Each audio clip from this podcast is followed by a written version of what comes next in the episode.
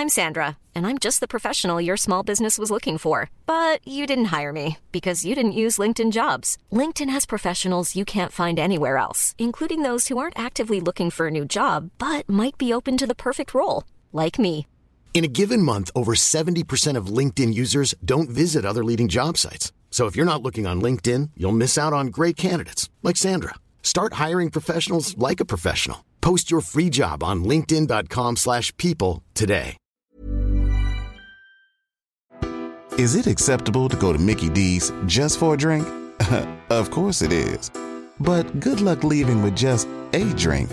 It's more than a drink. It's a Mickey D's drink. And right now, a small Minute Maid slushie is just $1.59. So all you have to do is choose a flavor, like the tropical mango or strawberry watermelon, and enjoy like it's meant to be enjoyed. Prices and participation may vary, cannot be combined with any other offer. Ba-da-ba-ba-ba.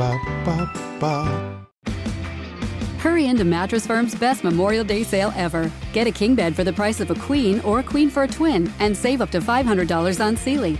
Plus, get a free adjustable base with qualifying Sealy purchases up to a 499 value. Or shop Tempur-Pedic, the most highly recommended bed in America, and save up to $500 on adjustable mattress sets in stock for immediate delivery. And get a $300 instant gift. Talk to a sleep expert today, only at Mattress Firm.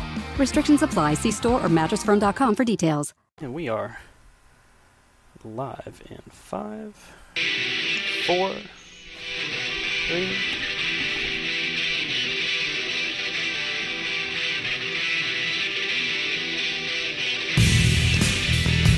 Well, well, well. Good evening, everybody, and welcome to another edition of Corner to Corner Wrestling Radio. We are live through Spreaker.com, through Amazon, iTunes, Spotify, Pandora, and the list goes on. And man, we got a lot to talk about. I am Stan Grubb. My tag team partners, as always, Rob Hefner. What is up to the people? I hope everybody's doing great. Got a great show. And of course, Brian Taylor. Yeah, I don't, I don't have that guy's enthusiasm. How are you going? Got to match the energy, buddy. Read the room. No, I, I, I can't match that energy.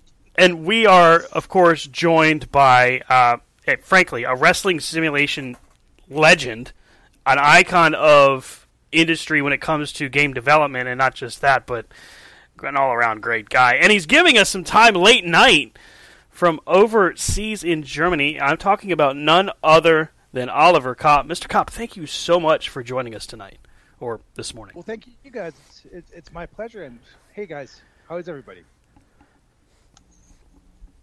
We are. I'm good doing 'cause we're talking fantastic. to you. yeah, it's um, I mean, what what else would I be doing at 2:30 in the morning? It's it's perfect. I, I couldn't think of anything else. I'm a night owl myself, though, because so I'm always up. I, I hardly ever sleep as it is. So yeah. so um, before we dive into our interview, and we do have a lot to talk about, I wanted to start with, uh, unfortunately, some unfortunate news that we found out this afternoon. Um, a an icon of, of wrestling in, in, in the independents here in the United States, known very well throughout Georgia, Alabama, Florida, and the Carolinas. I'm talking about Jimmy Rave. Uh, he had a stint in Ring of Honor, a stint in TNA as they transitioned into um, Impact, becoming the Impact brand. Uh, we found out today that after just multiple challenges that he's faced from um, from COVID, not I'm sorry, not COVID, but MRSA. I apologize. Uh, but also just he had to have two legs amputated. This is a guy that really had a hell of a lot of challenges uh, to get through what he did. He was wheelchair bound last we had read, of course, and um, tremendous showing of support throughout Twitter, Facebook, you you name the social media medium.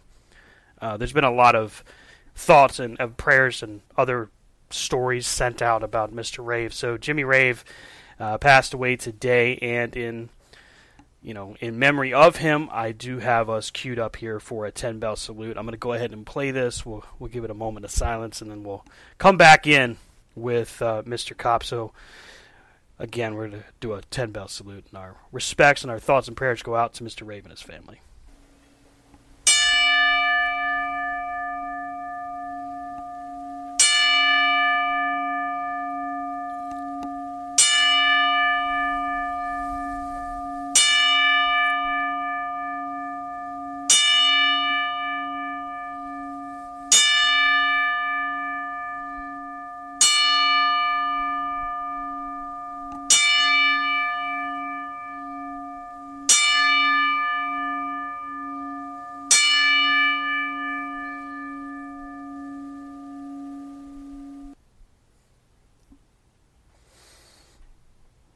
Okay, and again, that's 10 bell for Mr. Jimmy Rave. And our thoughts go out to his family and to his friends and, of course, his colleagues. I always hate to start shows off like that, but uh, it's important to me that we're able to pay respect to, you know, guys that have, have traveled up and down the highways just to you know, put their bodies on the line and give us the entertainment that we that we seek, and as wrestling fans that uh, we clamor for. But the purpose of tonight, and I'm I'm so excited to have this guy on because this is one of those things where we've all played TNM throughout all, most of our fandom, from the '90s all the way through. Um, I can remember seeing this pop across a DOS prompt and just think to myself, "Wow, I never even knew that DOS was capable of anything like that." And I don't even care that the nerddom of me is showing right now because I mean I never had any clue that anything like this was even possible. Mr. Kopp, the, the, the first question that just jumps off the page right off the bat, man, what what inspired you to create TNM? Well, back in the day, it really wasn't possible to, to, to have Hulk Hogan wrestle Bret Hart or Randy Savage wrestle Ric Flair or you know, all these different matches of people from different promotions against each other really didn't happen. I mean, people from all Japan versus people from New Japan. So the idea was basically to come up with a with a with a simulation that would take those those those pairings and come up with the matches and just tell us is Jake the Snake Roberts really better than Mitsuharu Misawa, or is Tatsumi Fujinami gonna beat Hulk Hogan for the title? You know that that that was the, the original idea. Was it used to be basically come up with a 32 man tournament and run that at infinitum. So that's basically how it got started. It just grew from there, and ended up getting me in trouble with my with my university admin at the time after I put a download link up on the internet, and that was at a time when um, the entire university was hooked up to the internet with a two megabit line. Oh wow! I don't think I, I don't think I need to mention what happened next. Whoops! I can I can hear that scream for three miles. Who clogged up our line? So yeah, that's how it all started. I can re- with some cuss words and some internet. No, pretty much. Welcome to the internet. That was prop- perhaps the first online troll. how how long did it take you when you first put the first iteration of this together? How long did it take to write? I'd probably say about three to four months because mostly I, I, I was able to go off of a wrestling role playing game that we had created, like a tabletop role playing game. Really? And yeah, it was called Battle League, and I, I used to play that with a couple of friends during during university, which is pretty cool because we kind of we kind of did AEW style back in the 1990s, and so it, it's kind of funny to see that come around now and be one of the more popular styles in wrestling because we did it in the 90s, you know, even if only virtually. We had the craziest characters and people were flying all over the place. And we actually had a Jim Cornette type of character as one of the announcers, who just kept constantly bashing the, the product over and over. so it was great. It was great fun. and very true to life.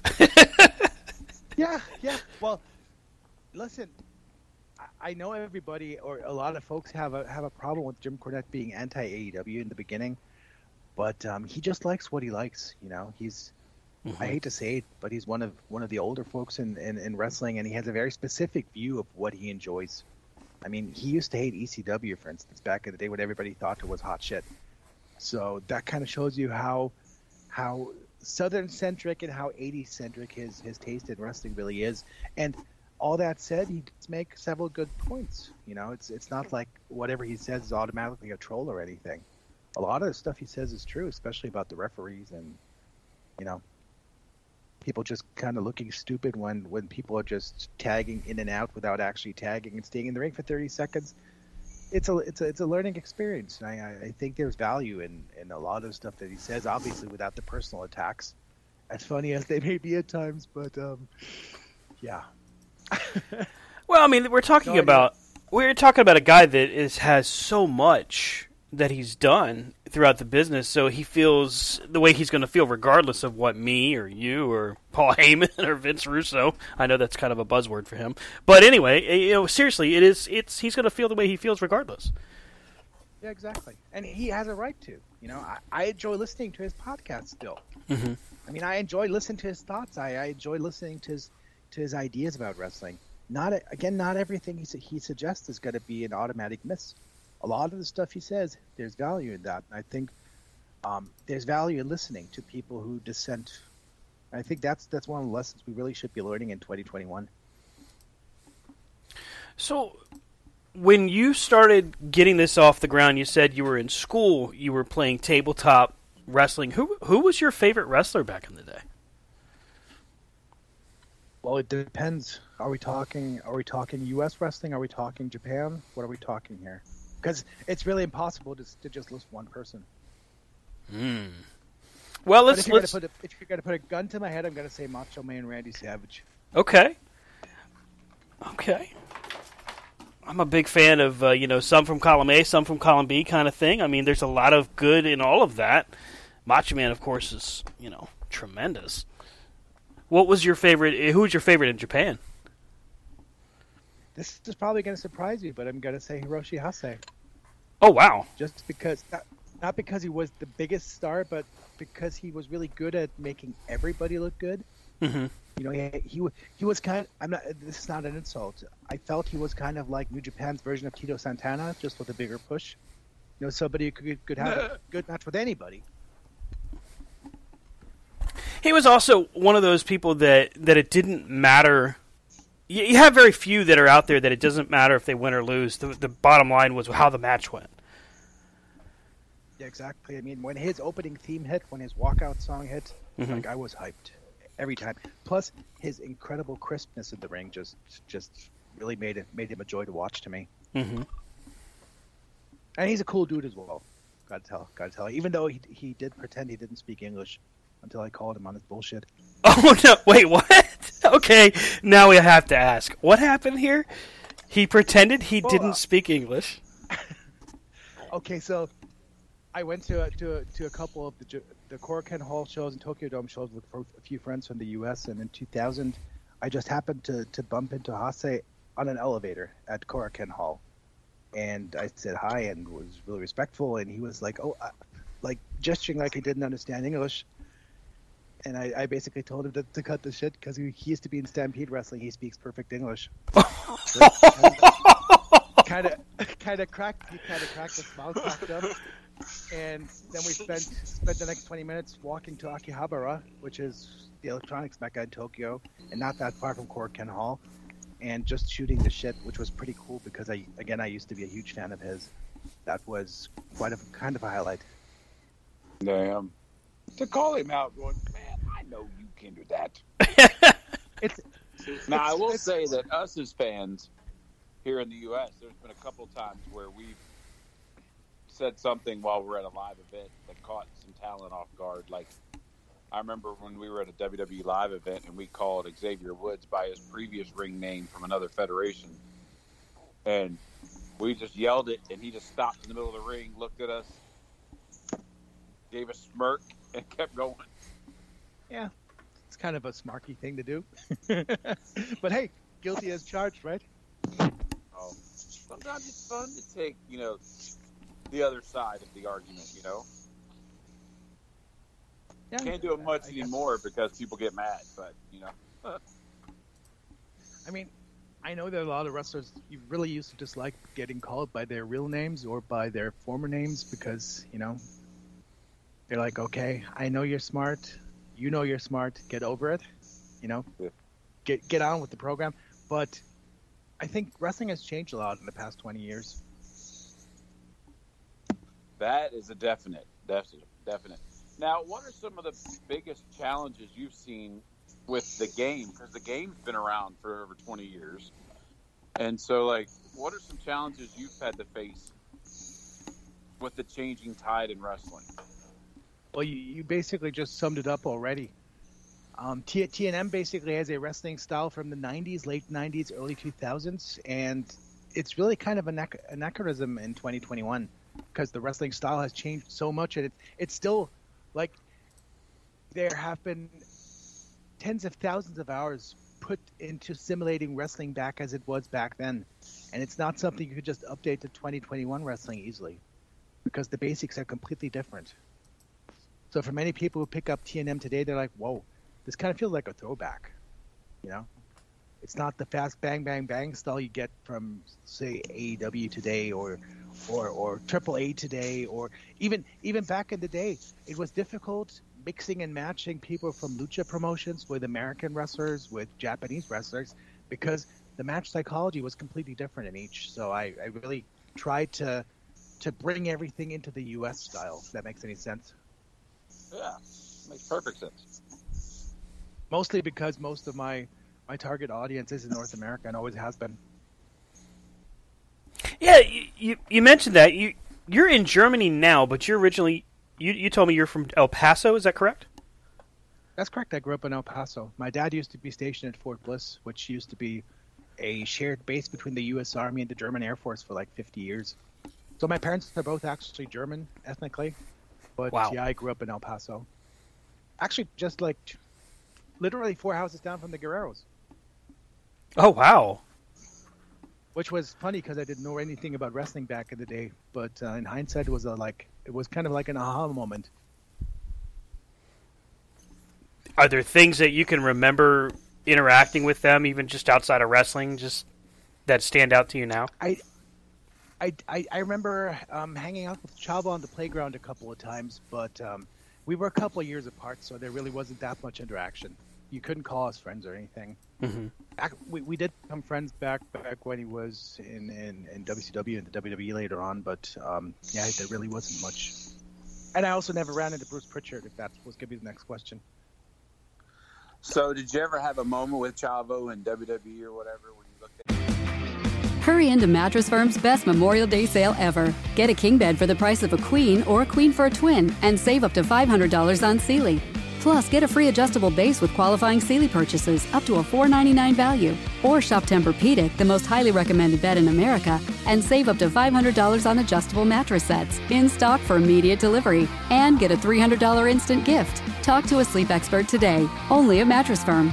Restrictions apply. See store or mattressfirm.com for details. That even said, "Listen, that time on the slide was bullshit." Not really. Not really. But to, to, to be completely honest, it, it, it's kind of an icebreaker when you're from the same area. Mm-hmm. Because uh, for whatever reason, you kind of build rapport pretty easily. And Chavo and Eddie has, have always been great to me, so I'm never going to say one bad word about them, even if they did beat me up on the playground. Just kidding, by the way. That never happened. It's like as long as they didn't do a frog splash from the jungle gym, I think you're okay. Yeah, exactly. Well, it would be worse if I gave them a, a, a frog splash. Because other than other than them, I can't do it properly, and I would probably splash the hell out of them.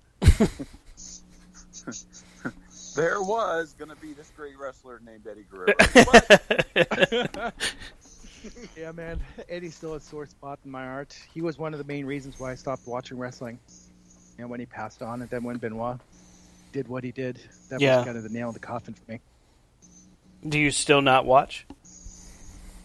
Well, no, I stepped away from wrestling for about 15 years, with the Mhm. exception of doing some stuff for WWE back in back in the day. Mm-hmm. But um, AEW brought me back in. Like uh, my good friend and broadcast partner Mike and I were sent to, to Vegas to cover Starrcast and do interviews, Mhm. like on camera interviews for for a German television network. And um, I had such a great time there that just kind of brought me back into the fold. Not not necessarily for WWE programming or or much other programming, but I I, I I've watched every every single minute of AEW's programming since they started. And see, for me personally, when, when people ask me, "Do you enjoy something?" I'm like, okay, do I feel better afterwards than I did going in? And for AEW, I could always say that that's been the case with every single episode. Do I like everything? No.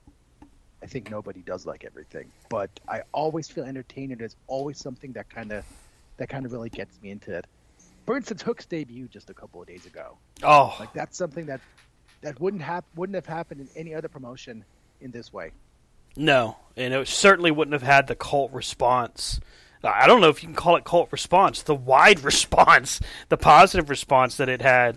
I mean, I I absolutely agree with you that it, it is even on shows where we, we do we, we consistently review their their product and anytime we have a show that they've done that that's we'll just say not a plus is still like no, but it was still a good show. If the worst thing you can do is complain about X, Y, or Z, then you're still coming away with a really good feeling for the for the product overall. Well, to me, the thing has always been about respecting people who watch your product, mm-hmm. and not for a second have I felt that Tony Khan didn't respect his his viewership.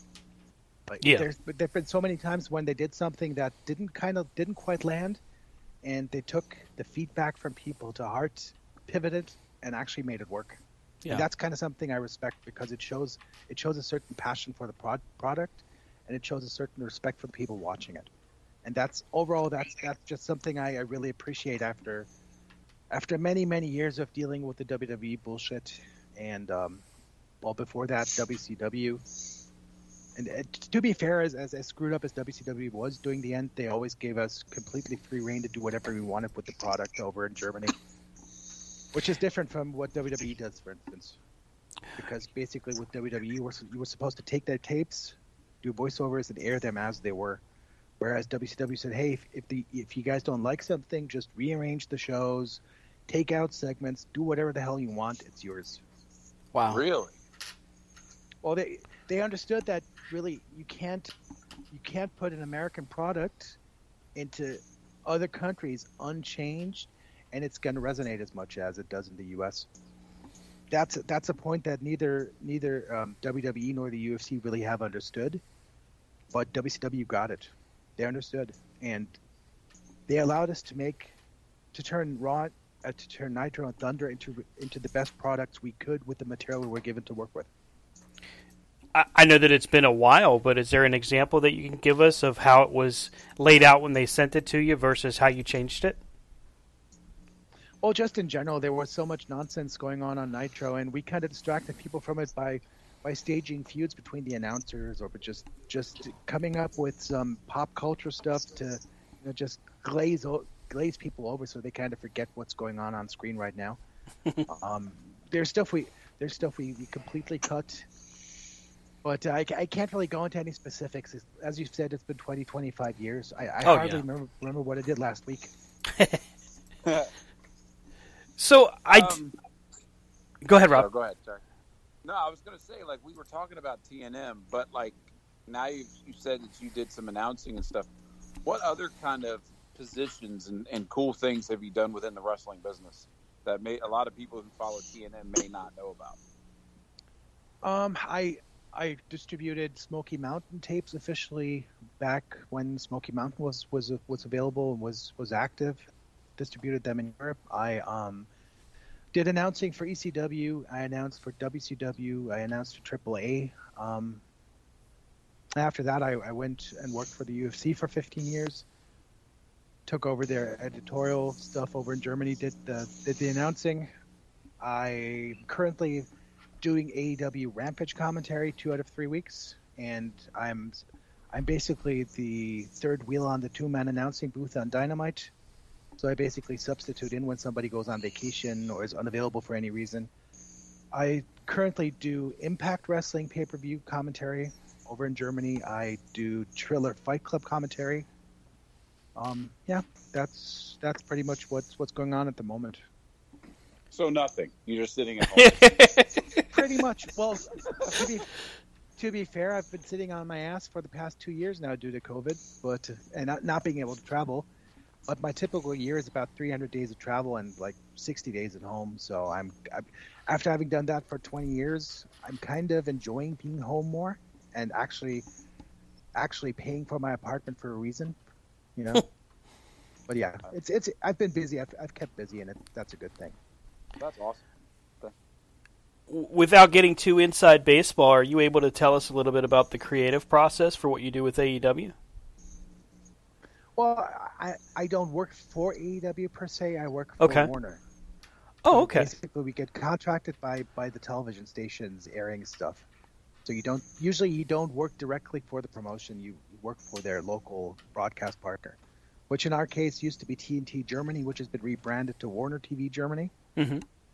And basically, they they give us free reign to to to put the shows together properly and do whatever we need to do. I mean, we've been doing this for 25 years. Mike Mike has been in re- doing just wrestling for 25 years. Um, Gunta, the other main guy, used to be WWE's main announcer back in the 90s and 2000s. So he's been around the block and a half. So they basically just tell us, hey, guys, they take the WCW approach. You guys do with the product as you feel you need to do. And it's, it's, it's worked so far. It's got to be refreshing when they tell you, hey, just take your creative license, do what you think will make the show the best. I agree. Because every market is different. You know, people from France are going to respond differently to a product than people from Germany, from different African nations, from the US, from Japan, and one size fits all just doesn't fit Mhm. in wrestling because it's about storytelling, and storytelling requires a certain base understanding that everybody shares. But if you're working from a North American perspective, it's difficult really to translate some of the stuff to other countries unless you really make an effort to explain and to give people a, a basis, if that makes any sense. Who broke you in when it came to broadcasting? As in the station or the product? Who gave you your start? Yeah, either one. Yeah, I, I, I got I got a call. I used to do a wrestling, well, not a wrestling, an MMA hotline. Basically, there used to be a thing called the World of Wrestling Hotline, which had sections for WWF, WCW, ECW, and one of those was shoot fighting back then, and I did that for a couple of years. And then I got a call to ECW, which I absolutely hated back in the day. Really? That was very much I was very much in Camp Smoky Mountain Wrestling, and I really wanted to announce Smoky Mountain. But then they called me and gave me ECW, so that's what I ended up doing. And then the Stihl Timber Sports series, which I really enjoyed, because basically I got a call on a Friday from the head announcer at the station that I was working for at the time, and he said, "Hey, are you free tomorrow?" And I'm like, "Yeah, why?" "Oh yeah, just come by the studio. We'll do something fun." So I walk in there, and I ended up doing 12 hours of Stihl Timber Sports series. Now, mind you, I'd never seen that sport in my life. I had no idea who the athletes were, zero clue about the rules or anything else, but I had the time of my life doing that. It was really the first time I felt comfortable doing announcing because I didn't have any preconceived notions and I didn't have any knowledge of that sport. That, really allowed me to transfer that to wrestling as well. Because in the beginning, I really had trouble escaping my quote unquote expert role. You know, Mhm. from moving from being an analyst to being on air talent was a challenge for me because I'm an introvert at heart and I don't really enjoy being the center of attention. So that was kind of a rough transition at the beginning. And of course, no, still, still timber sports. Stihl timber, timber sports is lumberjack competition. Exactly. It's perfect. Wow. I still enjoy the hell out of it. I did that for like 13 years. That should tell you all you need to know. And it must have been absolutely enthralling then. Oh, dude. I, I'm still a huge fan. I mean, I don't really follow the sport anymore these days, but Yeah. I- I was really impressed with people who are six foot five and 320 pounds doing a springboard chop, where they basically ram boards into into a into a long log, vertical log, and just climb the damn thing, so they can basically chop it through at the top. I'm like, okay, I'm not. I wouldn't go up there for one second. and you have a New Zealander who's basic. Oh, fun fun story. We hosted the European Championships in 2000 Mm-hmm. and we were hoping we might get maybe a thousand people coming by over the course of the weekend. We ended up with 150,000 people, which was huge at the time. And That's huge anytime. Exactly. The Oktoberfest was going on at the time, so a couple of the athletes, the day of the competition, they went to the Oktoberfest in the morning and got got more or less wasted. And there was one one one New, Ze- New Zealander, um, his name was Jason Wynyard, huge 6'5", 320 pound guy. He had, I think, five or six big steins, and that beer packs a punch. And like literally six hours later, he set two new world records. So yeah, Wow. I mean, imagine imagine getting completely blitzed and then breaking your own world records. Well, sometimes you got to be a little bit less inhibited, I guess. Yeah, I guess that explains Nick Diaz. oh, oh, wow. Imagine So- that comment.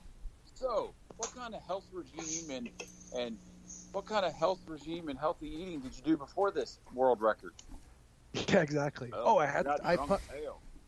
I packed some German beer. I I- got that's drunk not- so I couldn't find my feet, and I threw it. I mean, seriously, that beer packs a punch. It's like nine percent. So, yeah, I I personally have never never had more than three steins, and those were plenty. So I was I was doing some research. You sent me some great information today, and I thank you for that because it does make it easier. You know, I get to avoid my normal resource of cagematch.net. Um, but I found something that that honestly surprised me, and this is that in 2001 there was going to be a, an event in Germany for WCW called Odyssey that you were working with. I guess you were working with WCW at the time. That's correct. Wow. So So, yeah, yeah, go ahead. I was just going to say, can, can you tell us a little bit about that? Well, uh, it's kind of a long story because we were part of the financing for Eric Bischoff's group that tried to dive to buy WCW, the Fusion Media Group. So we put up part of the financing because we wanted to move more of WCW to Germany, and Odyssey 2001 was supposed to be the the first post Turner WCW pay per view from Germany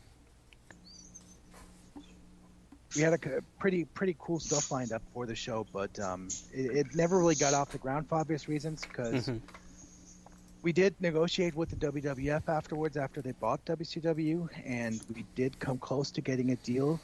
And this is a shoot, by the way. This is not me just uh, pulling stuff out of my ass, but we had people from WWE come visit us on uh, September 10th, 2001.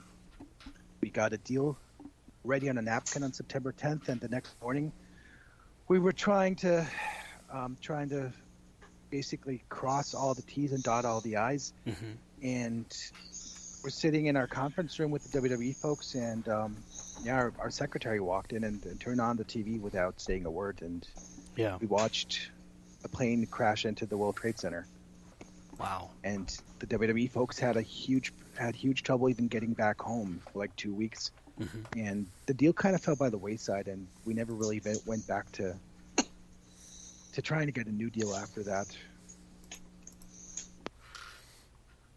I There's still a lot of stuff that I I want to talk about, but I'm still bound by an NDA from back then. Oh, sure. 2026. Wow. Have you ever given any Well, consideration? Go ahead and schedule that you're coming back at 24 to talk about all the dirt you can talk about that. There you go. I might actually I might actually write a book about the real story of the WCW sale when I can. Oh. But right now, I, I still can't share a lot of the stuff that that actually went on behind the scenes back then, and it really hasn't ever been reported. It's a, NDAs are great when you're on the other side, but they're not when you're on this side of it. Exactly, and I'm not gonna I'm not gonna screw around with an NDA that carries a potential seven figure fine. whew. Especially since he likes his checks, and that would be a check he would want written. That's true, and one I couldn't write. So there you go. Oh, I thought you wanted money. You wanted Oh yeah, dude. There's so much money in, in wrestling broadcasting, you have no idea. And I'm All kidding, right. by the way. So, I, I, I have a question. up. I have a question, right? So this whole time I've been listening, right? I've been absorbing, and I'm just fascinated now, right? After hearing what you've said, did you ever, at any point in your college, right, when you were when you were, I'm, I'm assuming a wrestling fan by now, and you were doing tabletop games and you were creating this T and M, did you ever, for a moment, fathom anything remotely close to what what you've explained happened after this period. With Yes, becoming the broadcaster, you know what you just told us about WCW. Did you ever? I mean, did your dreams ever get that high? Well, yes and no. Um, on the one hand, you know, when when I was in, in, in the German version of high school, basically a- after you graduated, there was a sort of a magazine, or sort of a, a yearbook. Let's let's call it a yearbook. And the people who put it together actually put in there that I was going to be a wrestling broadcaster one day. So there there was the goal of doing that, but you know, I, I grew up on world class, obviously, being from from Texas, and when I came to Germany, the the only wrestling I could watch on TV was WWF, and uh, as much as I hated it in the beginning, I kind it kind of grew on me after I saw Randy Savage and Ricky Steamboat and Roddy Piper and Tito Santana, all those guys. So to answer your question in a roundabout way, I did want to become a broadcaster. I did not want to become a broadcaster for any anybody but the WWF. And the irony of all ironies is that the one promotion I never did any commentary for ended up being the WWF. And it was by it was by choice. I was offered to come in as a broadcaster in 2003, but I had two offers on the table. I had the option of doing WWF or the option of, you know, forgetting about wrestling for a while and joining the UFC. And I did the latter, and I haven't looked back since. Those were some of the most enjoyable years of my life. When UFC has taken off like a rocket. I can remember when it was in its infancy, and it was you know the Gracies and it was the Shamrocks, and now it is just such a huge global, I mean, phenomenon that I I, I can't say I disagree with the uh, logic behind going with them because it's it was huge, and especially in 03, you you had a lot to really gain from going there. Well, yeah, but nobody knew at the time that it was going to be as big as it was going to be. That didn't Mhm. happen until really 2005, you know, when, with the Ultimate Fighter. But um, there, there's a bit of a backstory because my, my when my dad was in, in Fort, was stationed in Fort Bliss, he knew Randy Couture back then. Or, I mean, nobody knew that Randy was going to become a big star at, at any point. But Randy was in basic training while my dad was stationed there, and they went to the same Rod and Gun Club. And then I kind of found out that Randy went into the UFC, so that kind of intrigued me right away. And um, th- that was one of the reasons why I really wanted to become a broadcaster for the UFC, and why, for many many years, my main goal was to take the UFC over to Germany, both on TV, which was going to be a challenge because Germany is a very violence averse culture these days, and people have been have been taught to reject violence. So obviously, combat sports isn't going to be a huge deal, and you're going to get a lot of flack. But um, I really wanted to do that, and it, it, really was a really good time in my life. I, I particularly enjoyed being able to to get to know Brock Lesnar better during that time, and um, yeah, What's that I, I got to trap. It was he was intimidating at first because he knew me from WWE, and if you know Brock, you know that once he closes the door on something, he really doesn't want to associate with people from that. And Mhm. um, he saw me at the UFC, and uh, yeah, he was like, "What are what's that guy doing here?" But it only took a couple of months until he started trusting me a bit more, and he's a good guy. Brock's a really good guy. I got to say, he's one of the most loyal people I I think there exist in wrestling and in my opinion, he's a generational talent as far as being an, an athlete is concerned. And, and he's he's I think the only person I can think of who is in video games for three different sports franchises. Th- that's right. He did have a brief stint in Madden. I, I think he's still on the roster. At least I, he was last year because I, I still have that on my on my PlayStation 4. Wow. So he's he's definitely crossed over. But I mean, obviously he wasn't a big deal in the in the NFL. Mhm. But I did enjoy reading about him sacking his his main quarterback a couple of times too many. Did you guys know the story? He was the last person cut before the season started. Back back when he kind of walked onto an NFL team. Obviously, it was a publicity stunt, hmm but he was also more athletic than most of the guys on their roster, which was really interesting. His, his vertical jump was nothing to sneeze at, for instance, but a former colleague of his, a teammate of his, told me that he was just too rough with everybody because Brock only knows two speeds stop and go.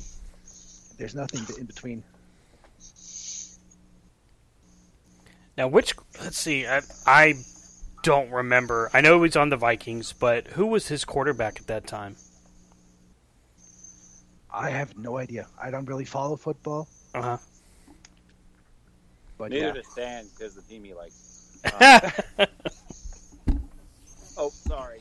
Boy, I, I, I gotta tell you, I, I used to be a huge Dallas Cowboys fan, so glutton for punishment here. Uh, over. You've got two Washington holdouts on the line with you, sir. hey, that's fine. I haven't I haven't really followed the NFL in 20 years. Like when when I cared about football, Terry Bradshaw was still active. That's a fair assessment. Then I'll forgive you, and we'll move on.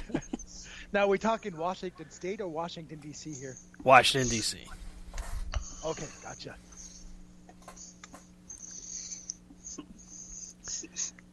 So you mentioned earlier, and uh, this was when before we came on the line about uh, about Three's Company, and I'm looking through. I actually pulled up the manual for T and M. I was going to try to be like you know sneaky and find a, a stumper type question, but you wrote it, so I don't think I could do that.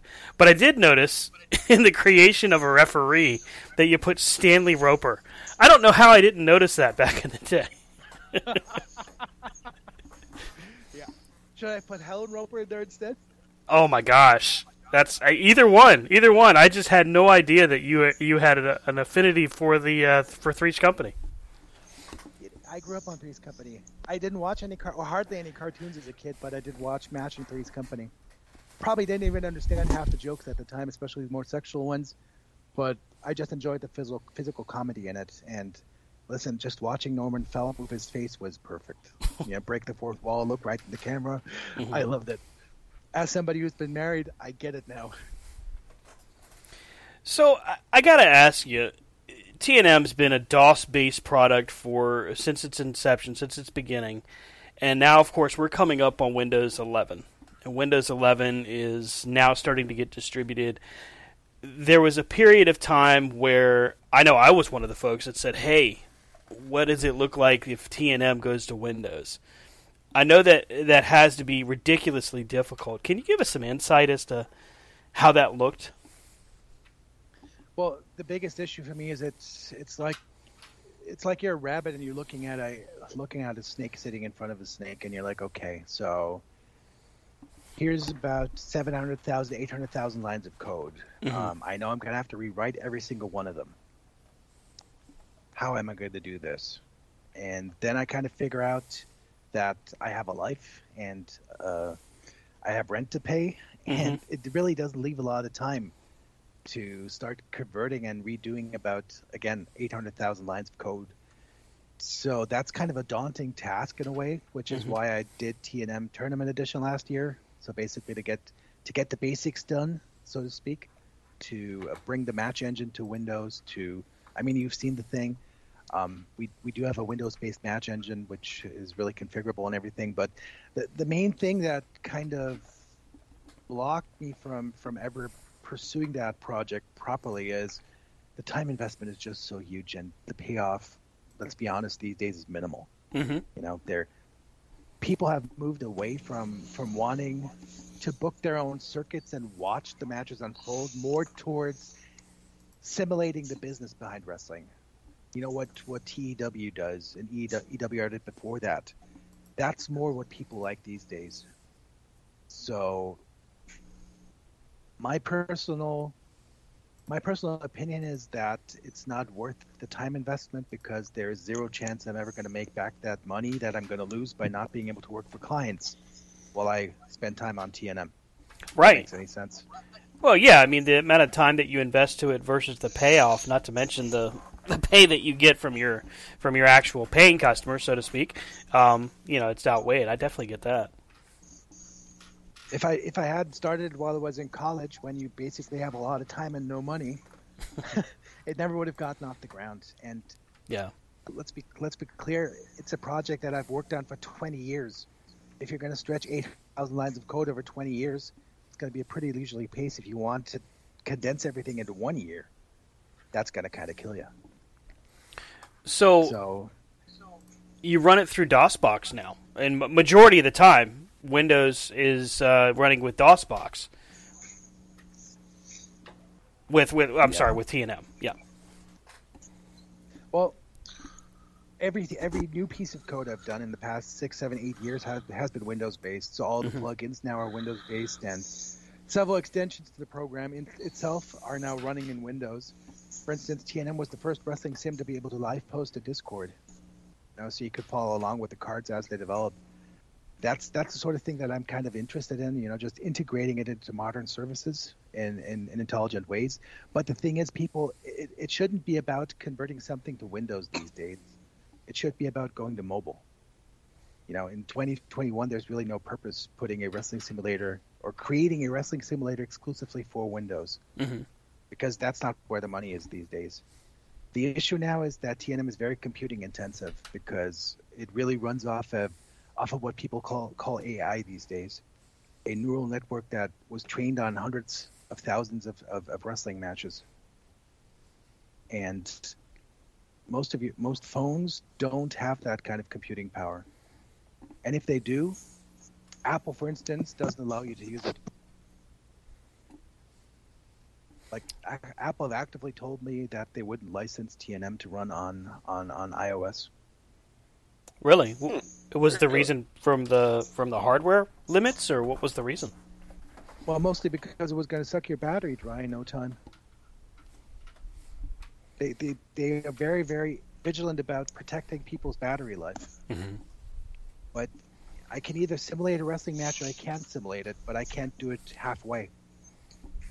You know? So either I have the computing time and I can do what TNM does, or I don't have the computing time and I can't do it.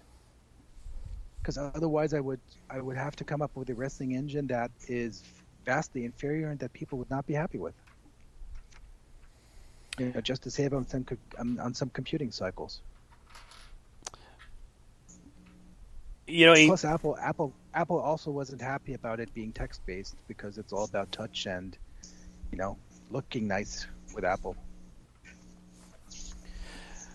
Well, I mean, there's a lot of a lot of crazy applications out there through the Apple Play Store, and I don't know the Apple App Store, and I don't know that they're all aesthetically pleasing. That's for sure. Well, I can only tell you what they told me.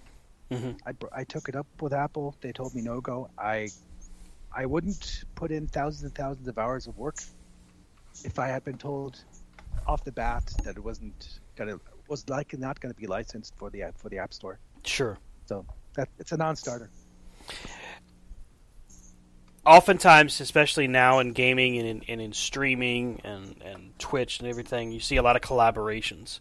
Have you ever been offered or contacted to collaborate with like Adam Ryland or any of the folks that put together um, Wrestling Empire, for example, with MDickie? No, not really. I, I've talked to people off and on, but the only time I really came close to doing a collaboration was with THQ back in the day, the, the video game manufacturer who wanted to license the engine. But before that deal could happen, they kind of went belly up. Mm. Wow, so we could have seen possibly a console edition?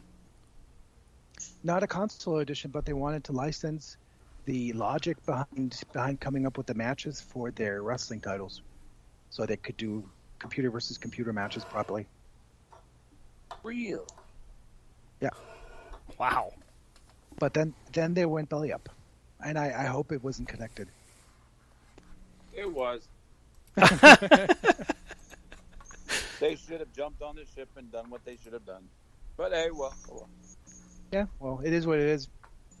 I mean, THQ is responsible for a lot of gaming from our uh, our our glory days, so to speak, of fandom. And if you go even further back than for some of the most horrible games ever put on a console, remember when THQ was kind of n- talked about the same breath as LJN? Yeah, the licensing gurus they did uh, bad versions of just about every brand under the sun. Exactly. But they turned it around. Got to be got to be honest. They did a, a great job with a lot of the later titles. They did. But uh, then money just kind of ran out. Mm-hmm. So, what is the oddest device or emulation you've seen when it comes to your program? When it comes to TNM? Raspberry Pi. The only problem Pi. is, the only problem is all Unix-based versions of DOSBox have a bug in their 64-bit integer arithmetic, which which leads to TNM not being able to run. So basically, you can't run it on, on DOSBox on any platform but Windows or, or Intel. Hmm. Wow. Now I'm I'm intrigued because I actually messaged you once. I had gotten the Raspberry Pi 4 a couple, or actually during the pandemic, and I was like, "Wow, that'd be cool if I could get T and M to work on this thing." And I remember messaging you about it. Yeah, I put a couple of months into into exploring what we could do on a Raspberry Pi. Mm-hmm.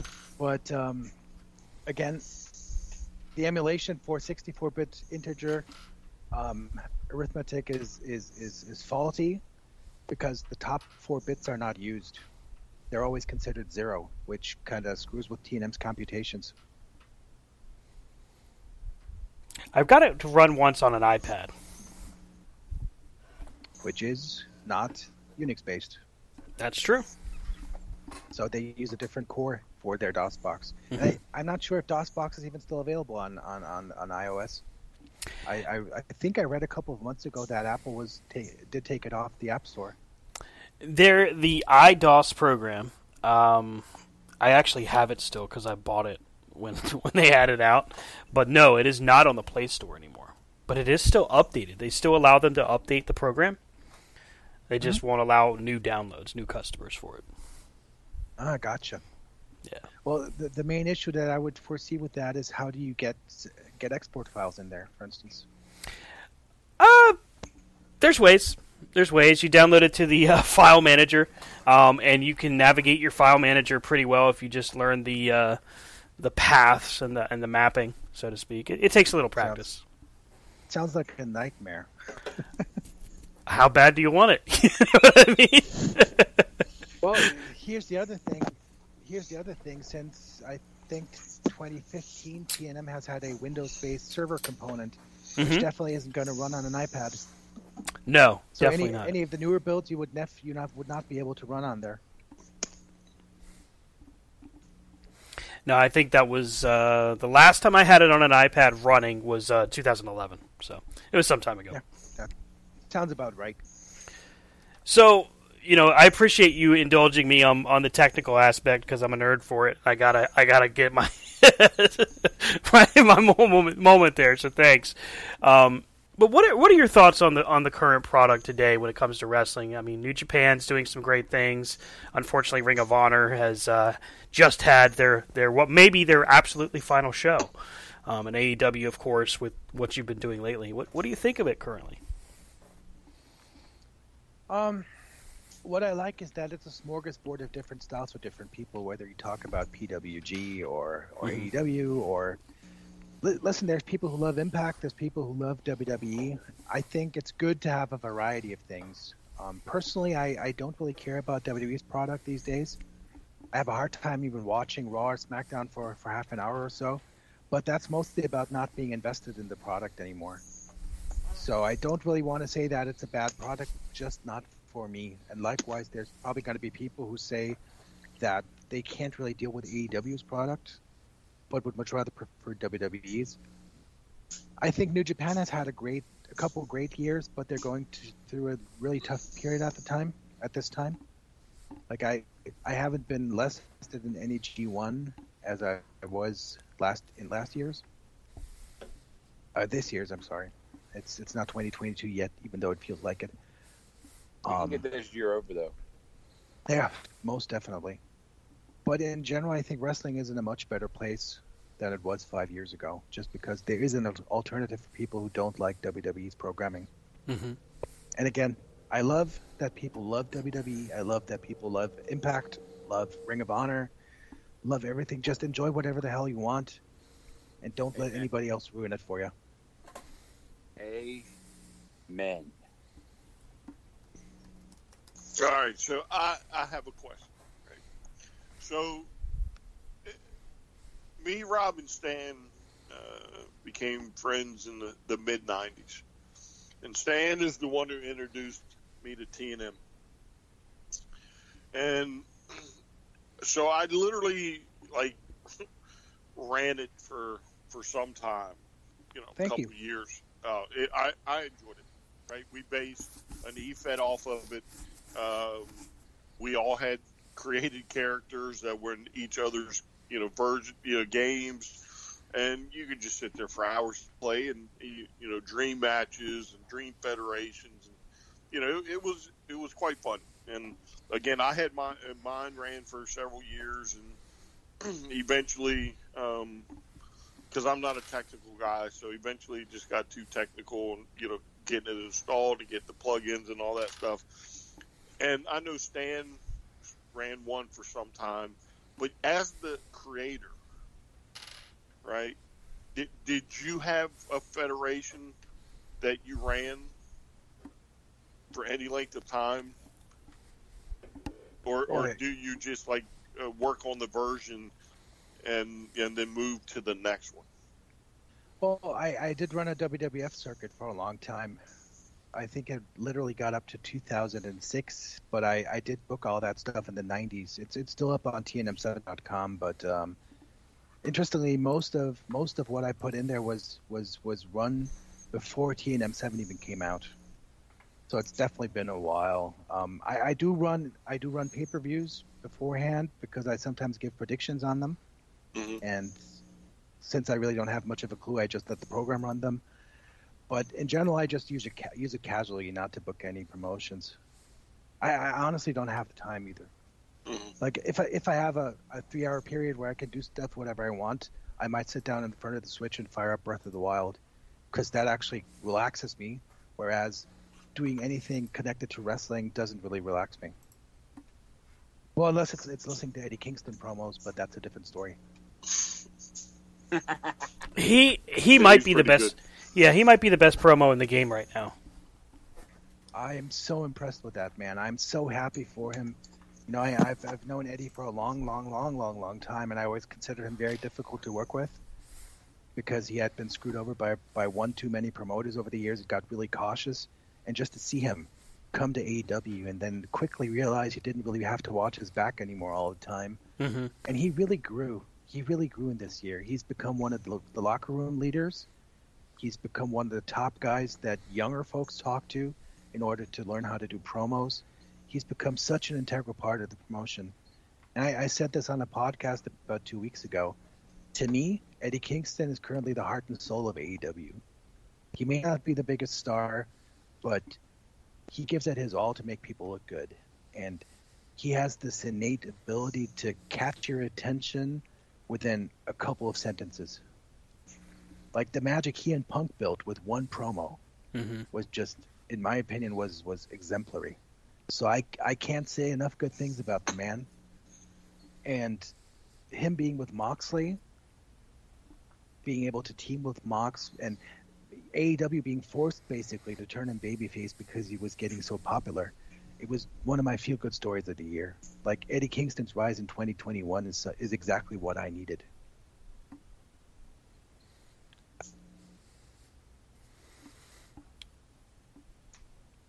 I, I'm I'm just taking all of this in, and it's just, I mean, dude, there there are interviews that I have clamored for and said I'm going to do this, going to do this, going to do this, and you can ask the guys I've been saying for years we got to get him on, and it's just, you know, it's it's always a matter of man, what what do we want to make sure we we point out, and I got to tell you, just from a, and I'm not blowing smoke, just from an overall fan standpoint.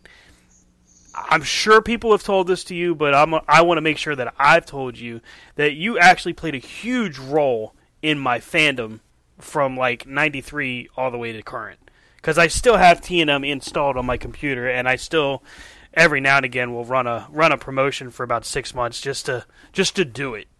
Um are there guys that work within the industry that tell you, "Man, I absolutely love your work or, or love your work currently"? You know, first of all, thank you very much. It's very, very kind of you. And yes, TNM has opened me so many doors in, in both wrestling and in MMA over the years. It's mm-hmm. not even funny. Like the first time I met Joe Silva, UFC's booker, he was like, "Wait, aren't you the TNM guy?" So basically, just just having people be part of the '90s scene and when when the World Wide Web first exploded, being part of of, of wrestling fandom during the Attitude Era, it's opened a ton of doors for me. And, and so many wrestlers have also used it over the years, like many, many, many, many big stars. And just you know, hearing nice nice things said by them is very motivating. But it's not really about people in the industry. I really appreciate people who discover TNM as a fan and just watching how they developed later. Like for instance, Ryan Niemiller, who you many of you guys probably know, Yeah. America's Got Talent. He was one of our original beta testers. Ryan's one of my closest friends. We've been, I mean, like you, Stan, we've known each other for 20 plus years, and then to see him go on to America's Got Talent and have Chris Jericho show up as his as his celebrity friend, and So just awesome. see how things have developed for him. Yeah. It's, it it just it warms my heart. There's been so many stories. You know, a couple of folks, they- they're lawyers now. They are people are in the entertainment industry have become actors. One person is in Congress right now. There's a ton of folks who went into the wrestling industry, Mhm. and it, it blows my mind sometimes to, to to hear from people that they actually grew up using TNM when they're now these big superstar wrestlers at the moment. Like for for instance, there was this one there was this one moment where when when Lance Archer was about to debut in AEW, I I did a test run of his match against Cody, and I put the finish out on up on the internet. And Lance liked it. There was a spot in there where he fired Cody across the ring with a suplex. A couple hours later, Lance had his AEW debut and did the same thing to Marko Stunt. That's Just awesome. lifted it up at a vertical suplex and threw him halfway across the ring. So there's absolutely zero chance that he didn't see that finish, Right. like it on Twitter, and then think, huh, I could use that tonight. And that sort of thing is, is something that I just find quite heartwarming, you know, that even in 2021, when it's quote unquote just a DOS based program, it still catches some folks' attention. I know that there are people all over the world, and, and you mentioned Ryan, who uh, it was so cool. I saw him on America's Got Talent and reconnected with him through that, and I didn't put I didn't put the pieces together that he was the same guy until that, and I messaged him on Twitter. I'll never forget him, him responding, going, "Oh yeah, I used to do this, this, and this." So it was really cool. Your your whole program, the whole thing, this legacy that you've created, is I'm sure you get a lot of kudos to it, but has anybody ever come to you and been like, "Why did you rate me so low?" Yes, absolutely. It literally just happened last week. Oh, really? literally just happened last week. But thing is, I, I don't create those REST export files. You know, Peter Abram from the UK does, mm-hmm. and we do work.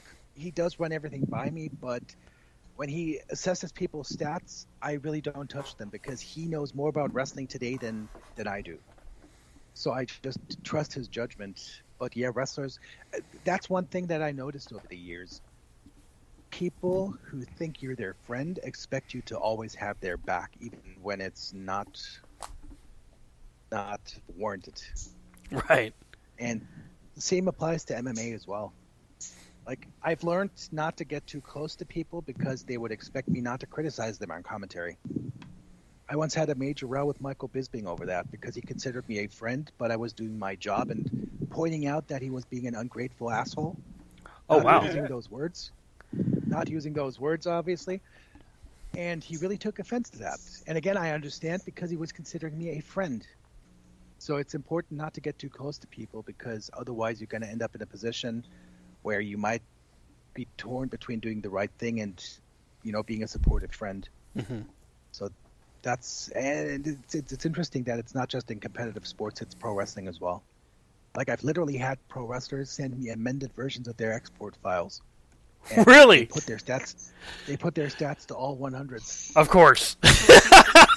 Obviously. I do that in Madden. Yeah, there you go. Like Doug, Doug Williams, for instance, he was not that person. He always gave me pointers on what what additional moves he had added to his move set, so I would c- constantly update his his version in TNM. And Doug used to be a TNM user, literally from hour one. That is He's so one cool. of those folks. Rob Van Dam, Stevie Richards, a lot of the ECW locker room back in the day used TNM. Um, I know the Eliminators, for instance, used it to come up with spots with tag team with tag team spots they hadn't thought about. Oh wow. So there's there's a ton of people who've used it over the years, but obviously most of them in the late '90s, early 2000s. It's rarer these days. More, it's more the traditionalists who who long for wrestling the way it used to be and the way we Mhm. liked it. Jesus, wasn't that Smoky Mountain's tag tagline? Yeah, it was. And Well, to to their credit, they were ahead of their they were ahead of the game with what they presented. Oh, Hundred percent. I really, well, yes, they were ahead of their game, but they were also behind the game in terms of being able to be viable long term. Mhm. They were behind the ball. They were behind the eight ball. But I really enjoyed their programming, even though some of the stuff was really puzzling, like Prince Karis the Mummy. Anybody remembers? I think it was Ron Reis. Yeah. correctly.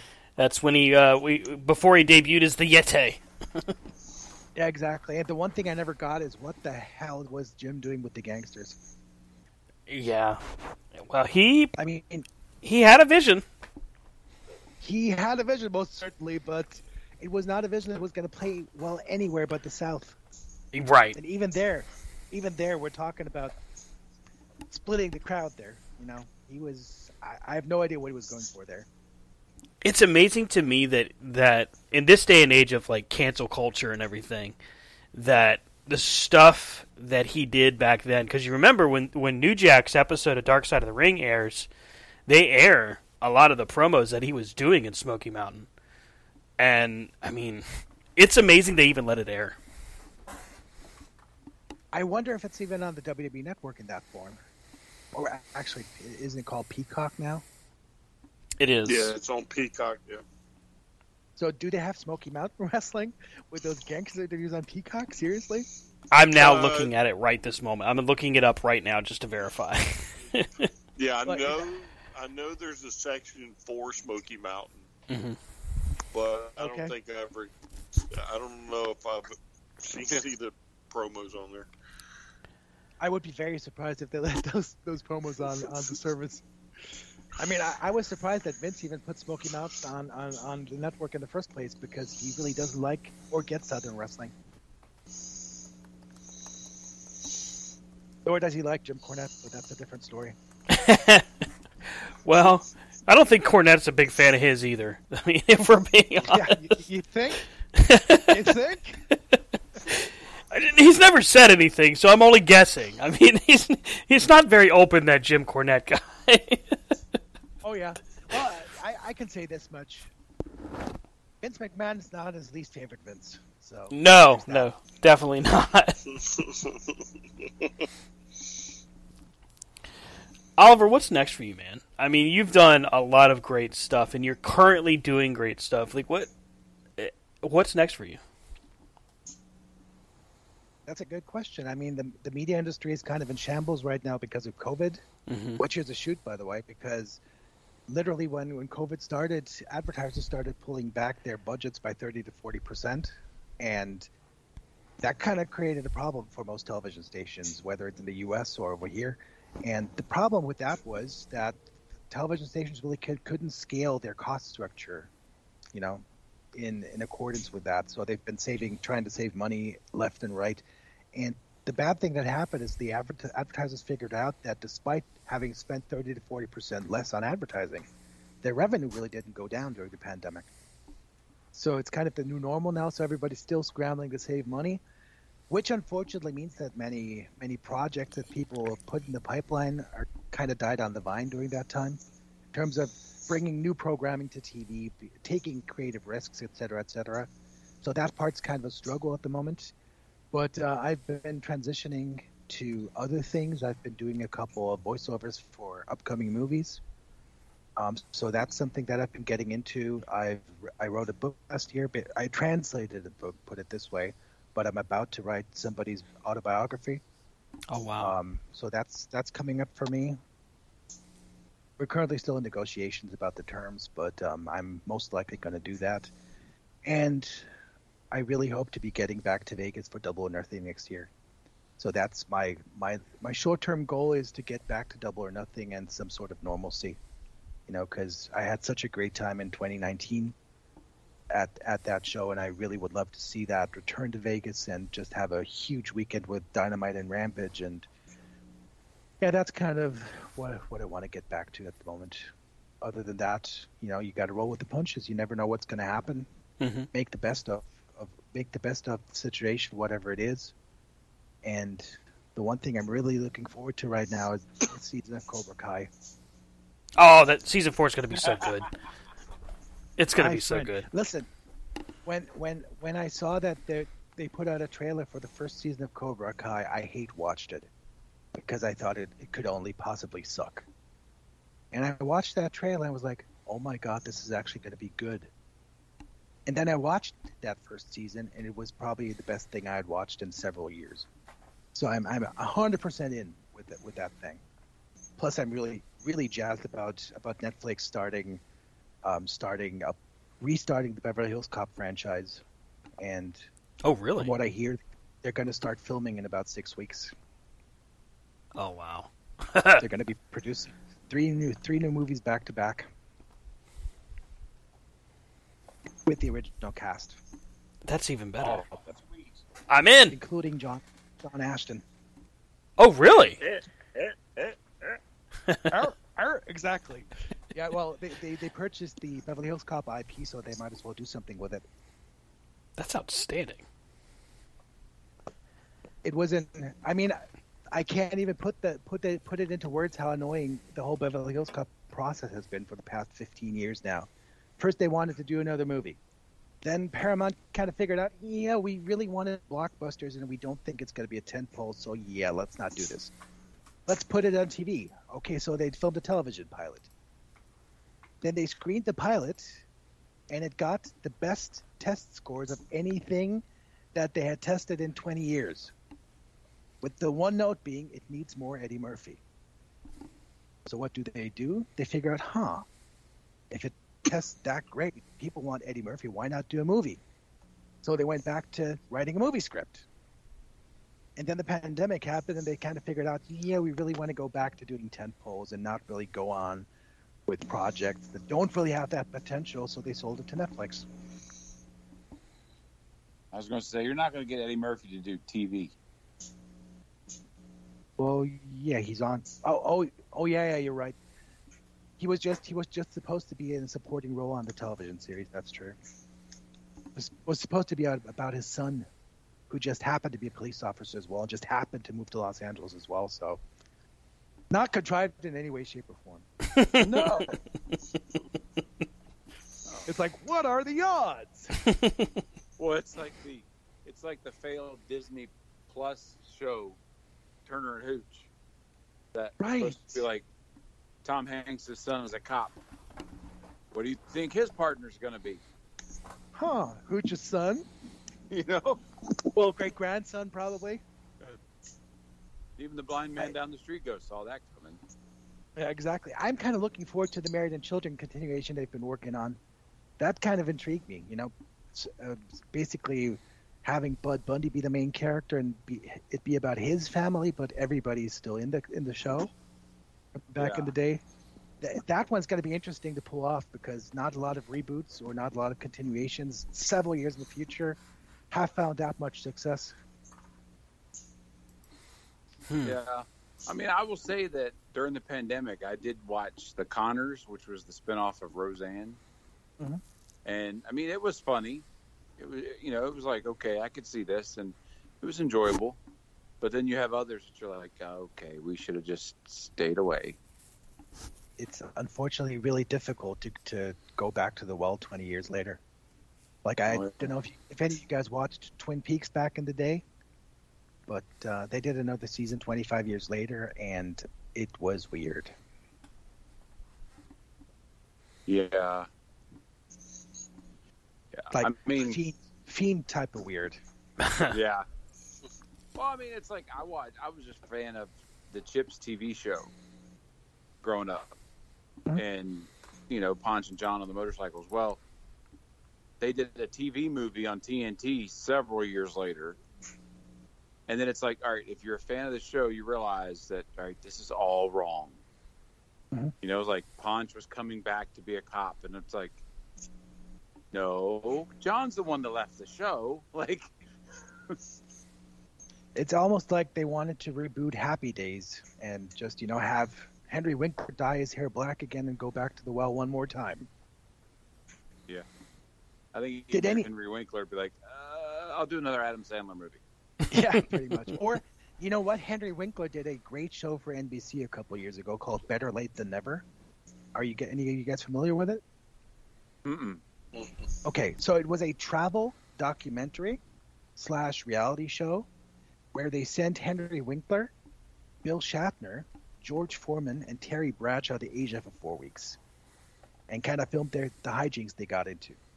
Oh wow! It was legitimately the funniest thing I've seen on TV in forever. And NBC NBC produced that and really didn't believe in the show because you know who's going to watch a couple of old dudes. So they, they left it in the on the hopper in the hopper for, for about a year, and then burnt it off on a Thursday evening in August because they figured it wasn't going to draw flies. What happened is that the first episode grew by a factor of six in viewership from the beginning to the end.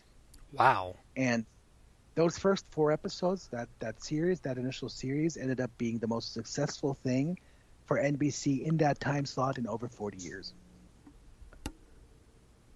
Holy cow! NBC. Sorry? You hate NBC? No, I said take that, NBC. Aha. Yeah, exactly.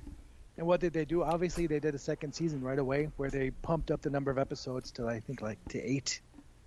But yeah, I, that's one show I really recommend to watch because it's it's laugh out funny.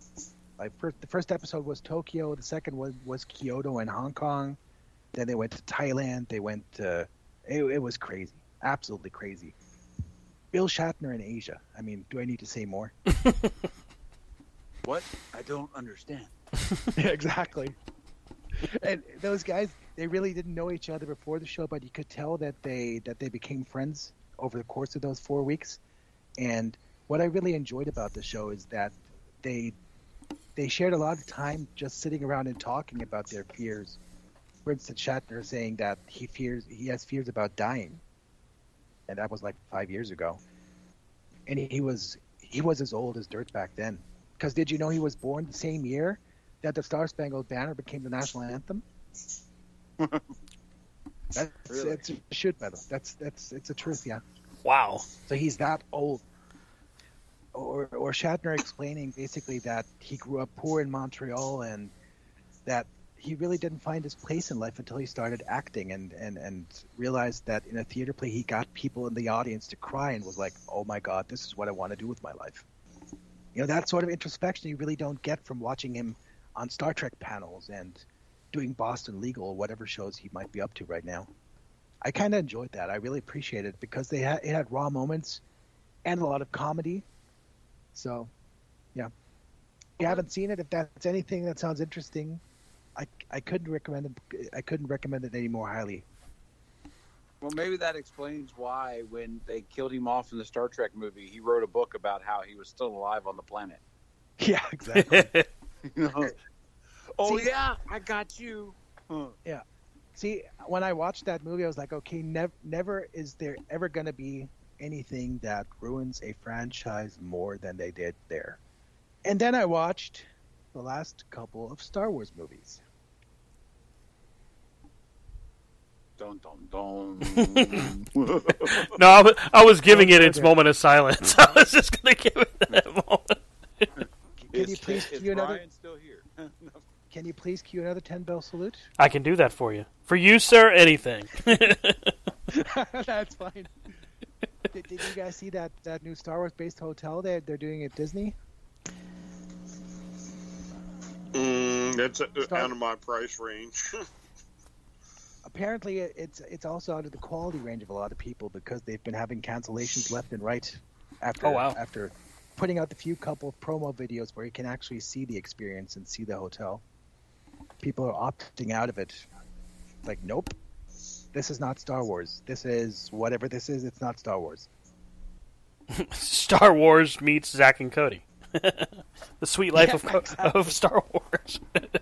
Exactly. Eh, honestly, if you, the video was so bad that Disney actually pulled it down off of YouTube oh because wow! people were just making fun of it. There's there's a ton of reaction videos. If you if you if you really want to laugh, if you need a good laugh, have a look. Time to go down another like- YouTube rabbit hole. Yeah.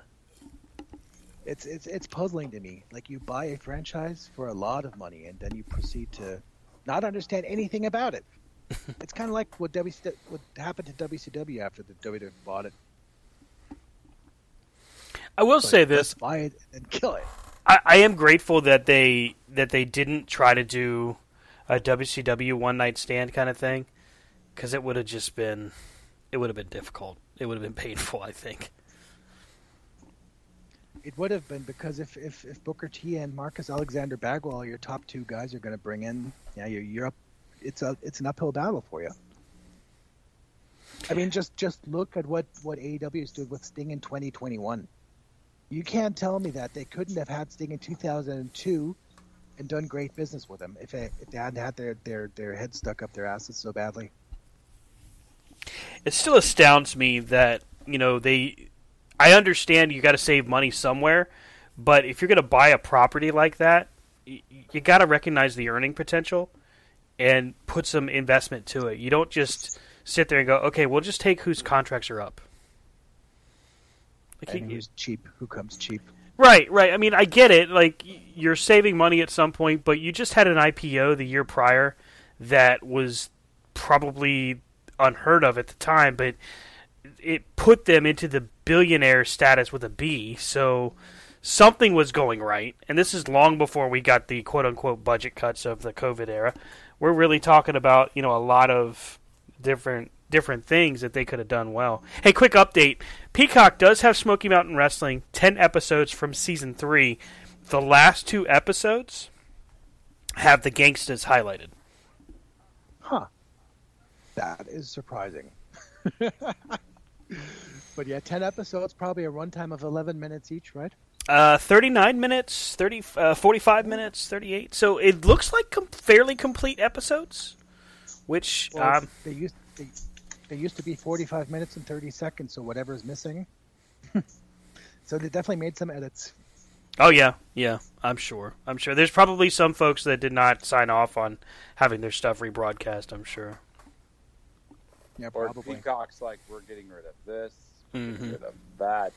Oh, by the way, Yeah. we don't care about you. Yeah, that could be. Uh, so I'm not sure Peacock Peacock really cares all that much. I mean, WWE's not that big a property for them right now. I It's mean, good to have NBC on- Universal. So NBC Universal's like, uh, what you got? Yep. It's kind of like trust, what we just talked about Disney and Star Wars. You know, Star Wars is just a drop in the bucket of what the empire that they own. Hmm. That's true. And We're we're a lot more invested in the content usually than the content owners are. That's true. That's true. Oliver, Wh- whether it's TV shows or or, or, or sports or entertainment. I gotta say, I am. Um, I mean, I mean, I'm really. I could, I could talk to you all night, dude. But I, I look at my clock and I know that it's getting later and later by the moment for you. I feel bad, but thank you so much for your time tonight. I really do want to tell you how much we appreciate it. Um, you know, it's, uh, it, it's not often we get an opportunity to just shoot the breeze with somebody that uh, literally provided something that we're it's still getting used today. Well, I really appreciate the opportunity. It's not that I have anything good to do anyway, so we can keep going. No problem whatsoever. oh, okay. I have about I got about six hours before I have to be back in studio, so that's fine. Oh wow. Okay. well, I I will ask you a bit about. thirty more minutes. Let's go.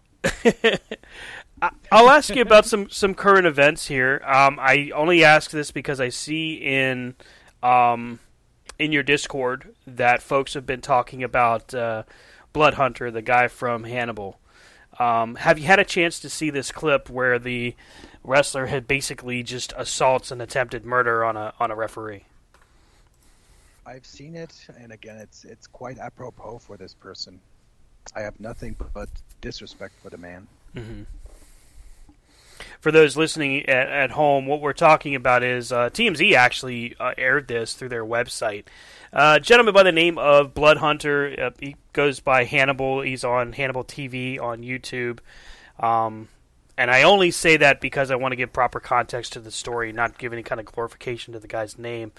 Uh, anyhow, there was a planned planned matchup between him and uh, Carlito, and there was a planned attack that was going to take place on a referee.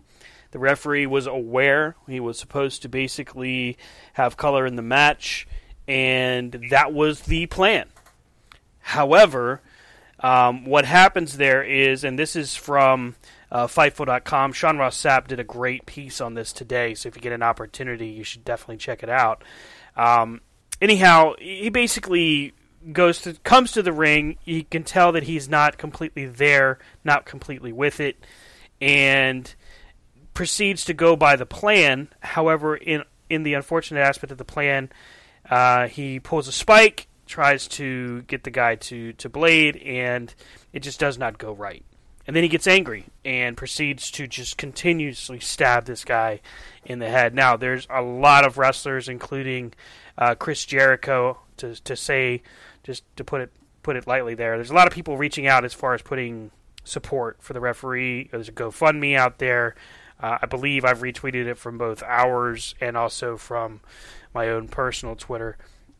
But it was just a, a crazy thing that unfortunately still happens today. The only thing close to this that I can recall is when um, I believe it was Sexy Star got into it with someone in AAA and broke broke a young lady's arm. I remember that. That was gross. It was. And I like Sexy Star at the time. Ding. That was that was that was disappointing to see somebody that had done so well with Lucha Underground and then to see her come out and to do that to somebody was just horrible. And nobody should ever take liberties with their opponents or any other people involved in the match. Mm-hmm. That's just my personal opinion. But um, again, as far as Devin Nicholson is concerned, I remember what he tried to do to Abdullah. You know, claiming that that Abdullah gave him hepatitis C, and it really negatively affected Abdullah. And he wasn't in good health anyway. But imagine getting your name dragged to the mud the entire time for for a period of several months because somebody makes a claim that ended up not being not being true. So I really don't have any any respect for that man, and I really I, I really feel the less said about him, the better. Because he craves attention. That's really all he wants. Yeah. Don't give it to him. Yes, Dan. no, that's not what that's not what I mean. I, it's just when somebody that's what you tries meant. to Stan, I'm just kidding. when, when somebody when somebody tries ridiculous shit just to keep his name in, in, in the media and keep his name relevant, it's it's sad. It's it feels like Enzo only with a lot less talent. At least Enzo's entertaining. I mean, he's a little scary sometimes. I wonder if he realizes it's a work sometimes, but at least he's entertaining. He is so high strung. Like he feels like somebody who's been coke binging for the past twenty five years.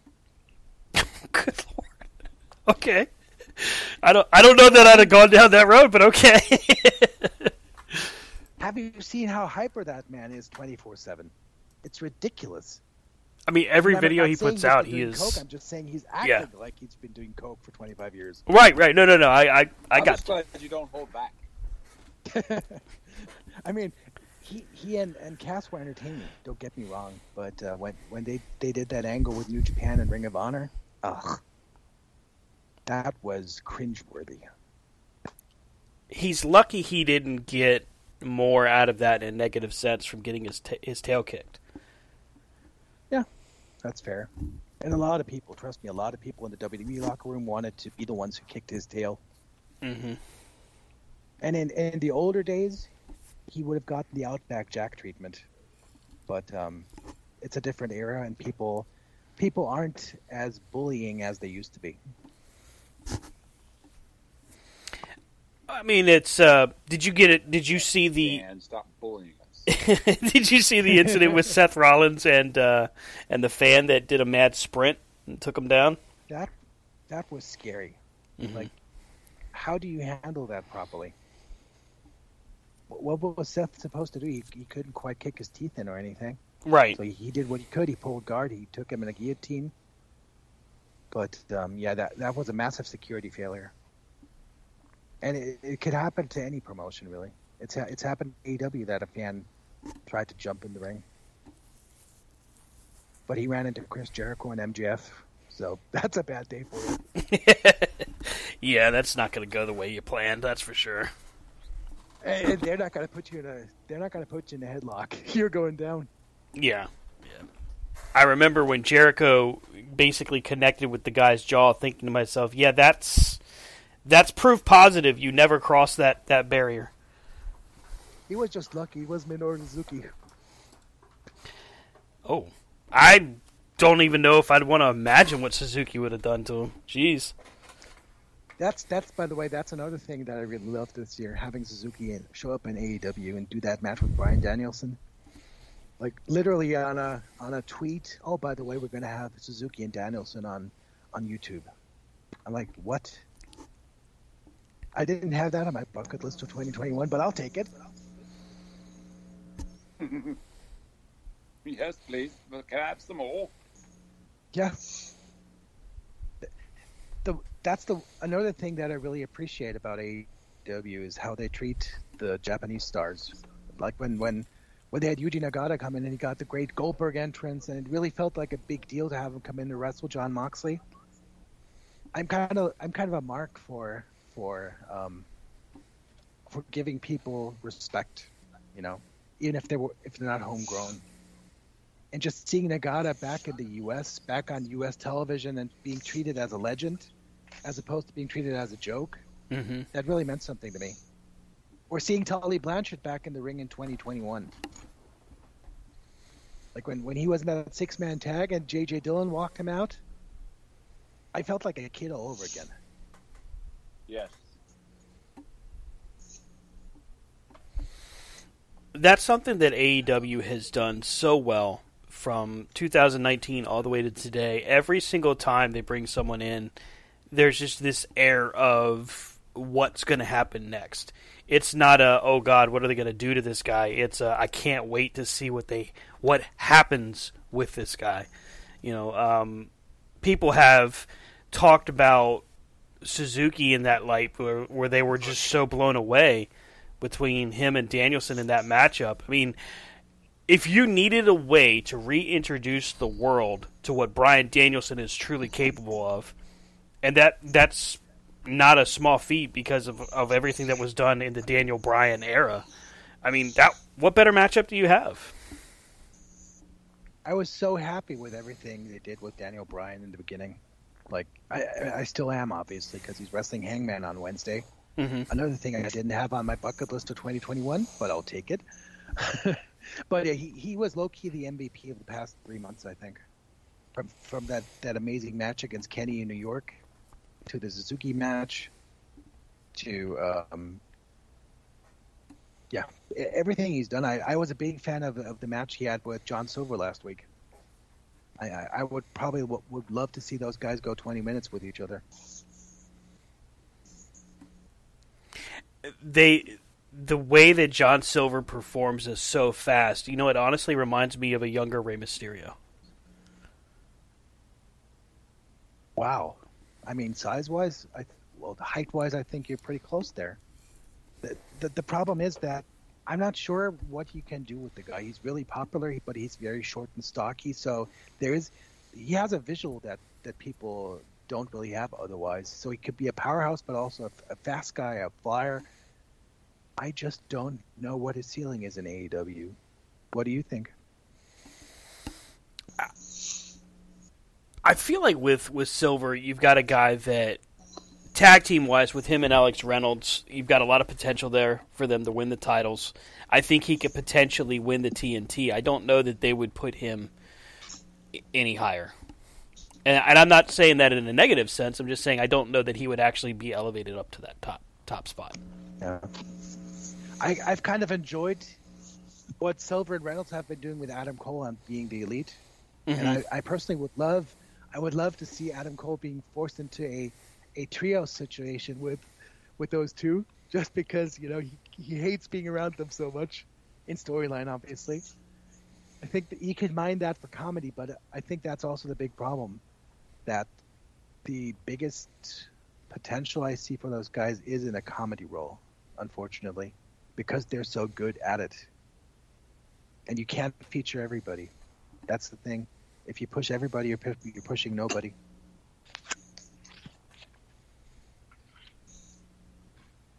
But to, to me, though, that's the joy of AEW.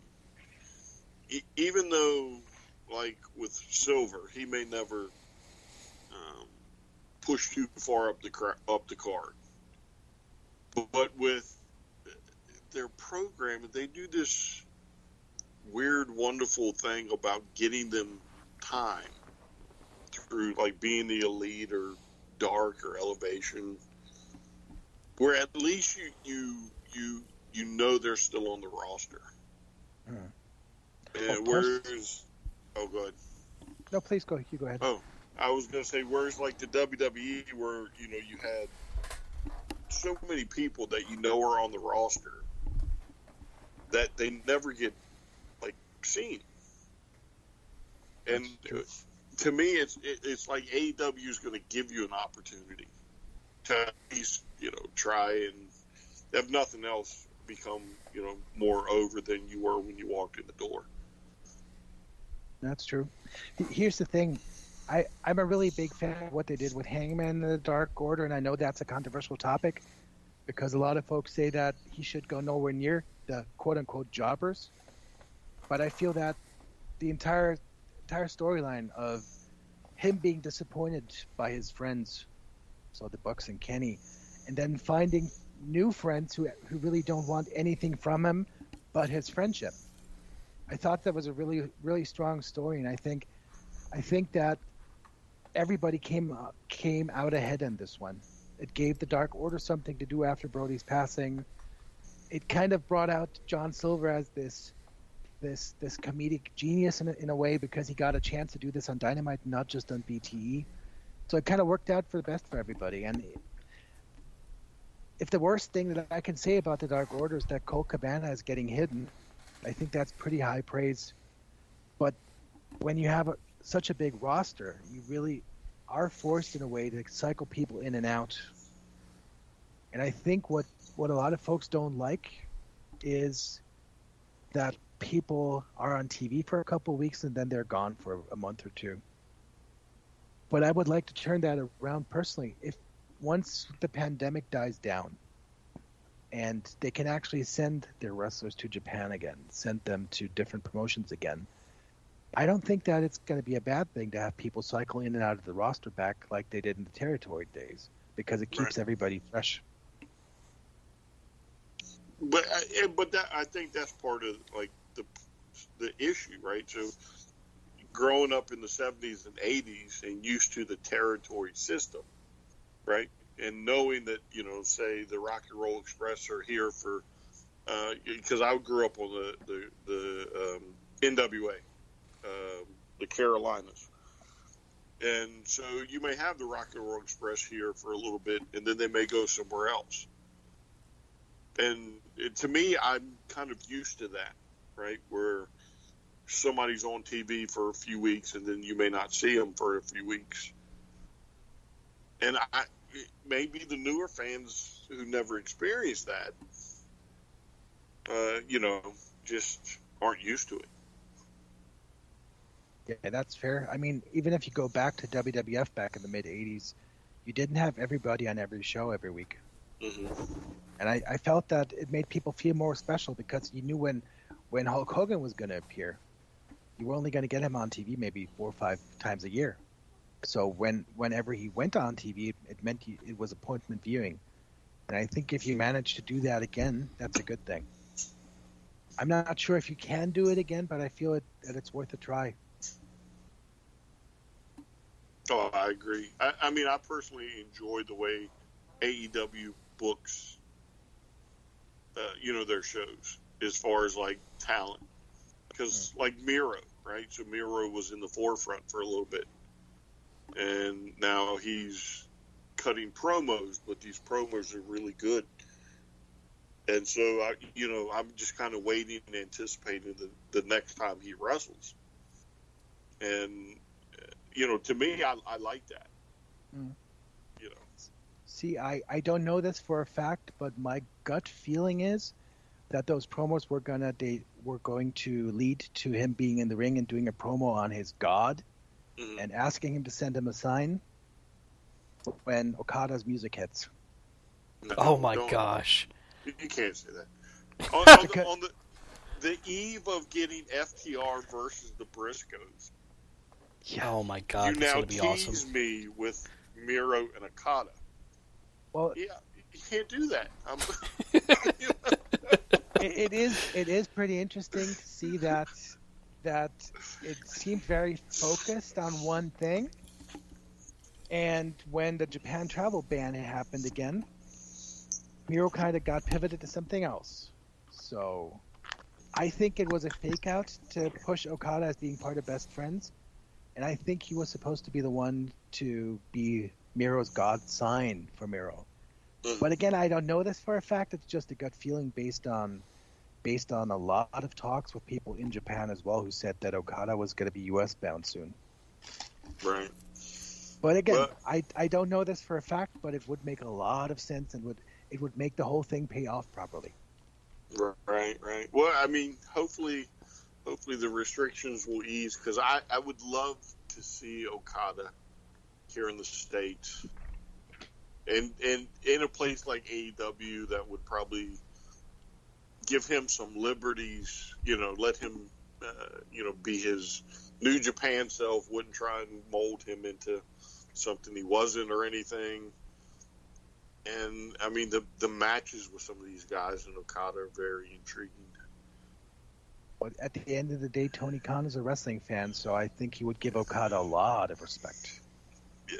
And there's there's guys lining up to wrestle people like Okada and Minoru Suzuki, Suzuki and Tanahashi once he makes his debut, etc., etc. Oh my gosh, Tanahashi and AEW. Well, he was supposed to wrestle Moxley, but that had to be moved. Hmm. He even sent in a promo to wrestle Moxley, where he challenged Moxley. It's just there's so many great TV. matchups still to come. It's so crazy. I mean, I was a big fan of having Tomohiro Ishii over, even if it was just the one match as well. hmm Like, again, I I'm a big fan of those old Japanese guys. I mean, I I remember I remember Yuji Nagata being over here in Germany for half a year, and putting on 50 pounds, and Finlay getting in massive trouble with AEW uh, with with New Japan afterwards because he was supposed to look after him and make sure that he eats right. But what's Finlay gonna do? I mean, Nagata just loved his German bread, so he he basically got a bakery to sponsor him, and they didn't even pay him; they just gave him as much free bread as he wanted. So he put on 50, he put on 50 pounds of, of not muscle mass over over those six months. like the German territory back in the day, CWA Catch Wrestling Association was insane. You could go like they, they had they had series of shows going over six weeks where they they wrestled in the same town every night.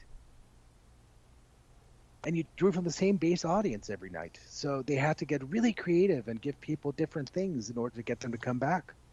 So you might end up with Vader taking off. You might end up, end up with Vader taking off somebody's head one day, and then Terry Funk wrestling 2 Cold Scorpio the next, and then the next day you'd have, let's say, Great Muta against against uh, Scott Hall, or or see Fit Finlay have a bloody twenty minute war against Jushin Liger. I mean, it was crazy back then. Everybody came in, especially the younger guys. It's, So it's- let- let me ask you this: as as growing up again from the seventies and eighties and being and being world class fan, right? So world class uh, would throw the big super cards. I believe it was world class. A, Yeah. AWA would get involved, um, and some of the other federations. What are your thoughts if they were to pull one off now? Say Impact, NWA, AEW, New Japan. You know, once all this COVID stuff uh, plays out and they, you know, some restrictions are lifted. What what what would you want to see on a super card for like a main event? Oh wow, that's a loaded question. Are we Yeah, yeah. talking about? Are we talking about in terms of box office potential or my personal, Your personal personal dream matches? personal dream match. Again, using AEW, New Japan, NWA, Impact, AAA. I guess you could throw in the mix because you know, through AEW, they're all kind of, you know, linked together and probably slowed by COVID as, as putting on one of these shows. But if it ever comes to pass, who, what would be your personal main event out of these rosters? You know what? This is going to be a really outside choice, but I would love to see a main event of Okada against Eddie Kingston. Ooh. Because Eddie is such a huge fan of, of 90s Japanese wrestling. And if anybody from AEW's roster was able, with the exception of Bryan Danielson, was able to replicate that style, I would say it's Eddie Kingston. And I know Okada, for instance, would love to wrestle that guy. I know Okada is a huge fan of his. And I'm not joking. Like, I know he loves Eddie Kingston. Hmm. That's an intriguing matchup. Just seeing the. I know it's probably it's it's probably a dog shit match if you look at it on the surface. But there's so ma- there are so many layers to it that could make it interesting. Well, that's why it's kind of an intriguing thought process because, I mean, Okada has only been in in a few situations where he's really had to brawl. So, I mean, there's there's a lot of positivity coming out in, in, into that matchup idea because that could be a, a whole nother dynamic. Now, granted, it's not what you would do all the time with Okada, but I think the I don't want to say novelty because that almost makes it sound bad, but the the sheer newness of it would be interesting. I agree. And perhaps if you really want to go to the garbage wrestling route, you could also do Moxley and, and Eddie against Onita and somebody in a explosive barbed wire death match because they really still get need to get that out of their system, in my opinion. well, they got they got to at least do the explosion, right? yeah. I mean, I thought it was it was just comically bad. I felt so bad for poor Eddie Kingston having to sell that. But to be fair, he, he kind of brought it around the next on the next show, like the next episode of Dynamite when he did that interview saying he had, saying he had PTSD, and that's why he kind of passed out. But Jesus Christ, man, I'm sorry. That was that's that was a true true botchamania moment. Oh, so I'll agree, right? So I I I, I watched it, right, and it it it was like when Eddie, uh, you know, went out. It was at first when I watched it, it was kind of like, oh wow, th- you know, this is this this is maybe overplaying it too much. You know what I'm saying? But then as I as I think about it afterwards, I'm like, that's that's almost perfect for me anyway as a fan. That it would be taken to that extreme to where he literally, you know, fakes like he I don't know he fakes, but anyway, you know he, he sells this to the point where it appears that they have to bring him back around. It to me it, it shows you know kind of what a you know a professional Eddie is. Yeah. You know I'm- that I just- even though they Go didn't go off, he still sells it to that point. But that's the thing he doesn't know at that point because his Right. his his face is down, his hands are over his ears. He doesn't know that the explosion kind of fizzled out. So unless the referee tells him, Right. "Dude, stop selling, Yeah. get up, it didn't happen. Yeah. I, I I get- just I just I just felt bad for it because it could have been such an iconic moment. Eddie Kingston saving his friend who he'd been feuding with for a year. You know, Right. coming out to, to save his life, quote unquote. And it ended up being such a meme. Yeah, but again, though, when I saw it, it was kind of like, ah, you know, they blew it. But then the more I thought about it, I was like, this is this this is great. Yeah. You know, that, it- that, that that moment would have been great with Danhausen on a commentary instead of Jim Ross, and just going so good, so evil, like playing it's the comedy of it, you know, because you, you just know that Jim Ross was was was motioning like- like he was stabbing himself at that very moment. I'm so glad you brought up felt bad for Danhausen because he's awesome. I'm staring at him right now. Um, but not literally him, but there's a, there's a shirt of his being hung up to dry. The, that Batman design with his face in the middle. Oh yeah, yeah. creepy. It's it's one of my favorite shirts, and I, I don't I don't have wrestling shirts. I have two wrestling shirts. One is that Danhausen shirt, and the other is that Eddie Kingston redeemed these nuts shirt. Such a great line, by the way, completely ad libbed. It just speaks volumes for the talent of Eddie Kingston. I mean, when you really think about it, his ability to adapt on the fly is unheard of. The guy, the guy, he cut a promo on a bag of Sour Patch Kids.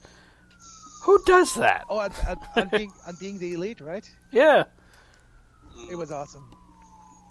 And, and that's a that's the thing that people don't don't really know that people like Eddie Kingston and Jake Roberts are actually mentoring many of the younger guys backstage and, and how to cut promos and how how to pro- project psychology. Jake, for instance, is is invaluable in terms of what he did for Britt Baker, in terms of getting getting her into her character and um, making her understand the intricacies of being somebody and projecting an image. And people are going to be very surprised when Jungle's boy, boy actually starts speaking. I'm only going to say that much.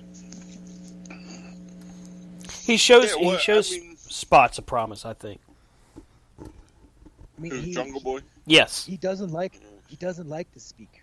That's true. It's he, he doesn't want to cut promos, but he's been working with with a couple of the best promo guys in the business for for a year and a half now. So once he does pull the trigger, people are going to be very surprised.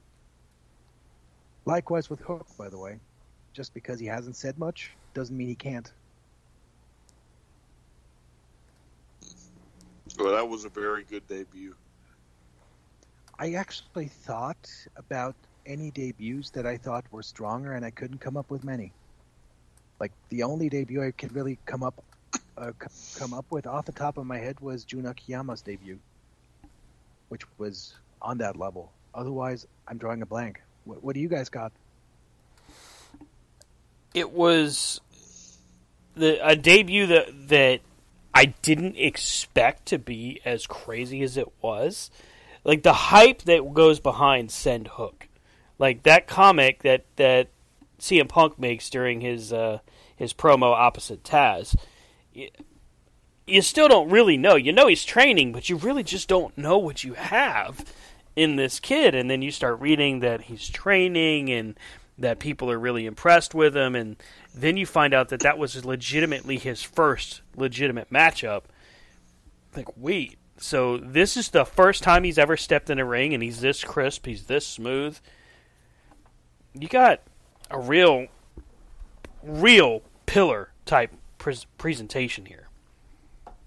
Dustin Rhodes told me a year ago that he hadn't been in the ring with somebody with that much raw wrestling talent since Rick, since Ricky the Dragon Steamboat, and I thought it was hyperbole because he was training Hook, but I'm not so sure anymore. Like that that guy has serious potential, and I, I hope they bring him along right.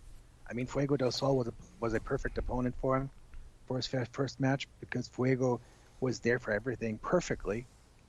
But yeah, I'm, I'm kind of intrigued to see where it goes, and I, I know that, that Taz must have been beaming with pride that night. I mean, imagine being able to do commentary for your son's wrestling debut. Yeah. And, and the, nobody's hiding that they're father and son. That's the other thing.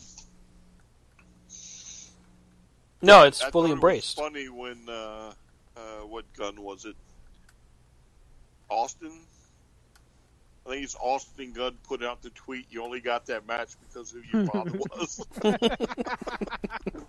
See, the Gunn Club, I, I've low key enjoyed those guys more than I should have the past year and a half.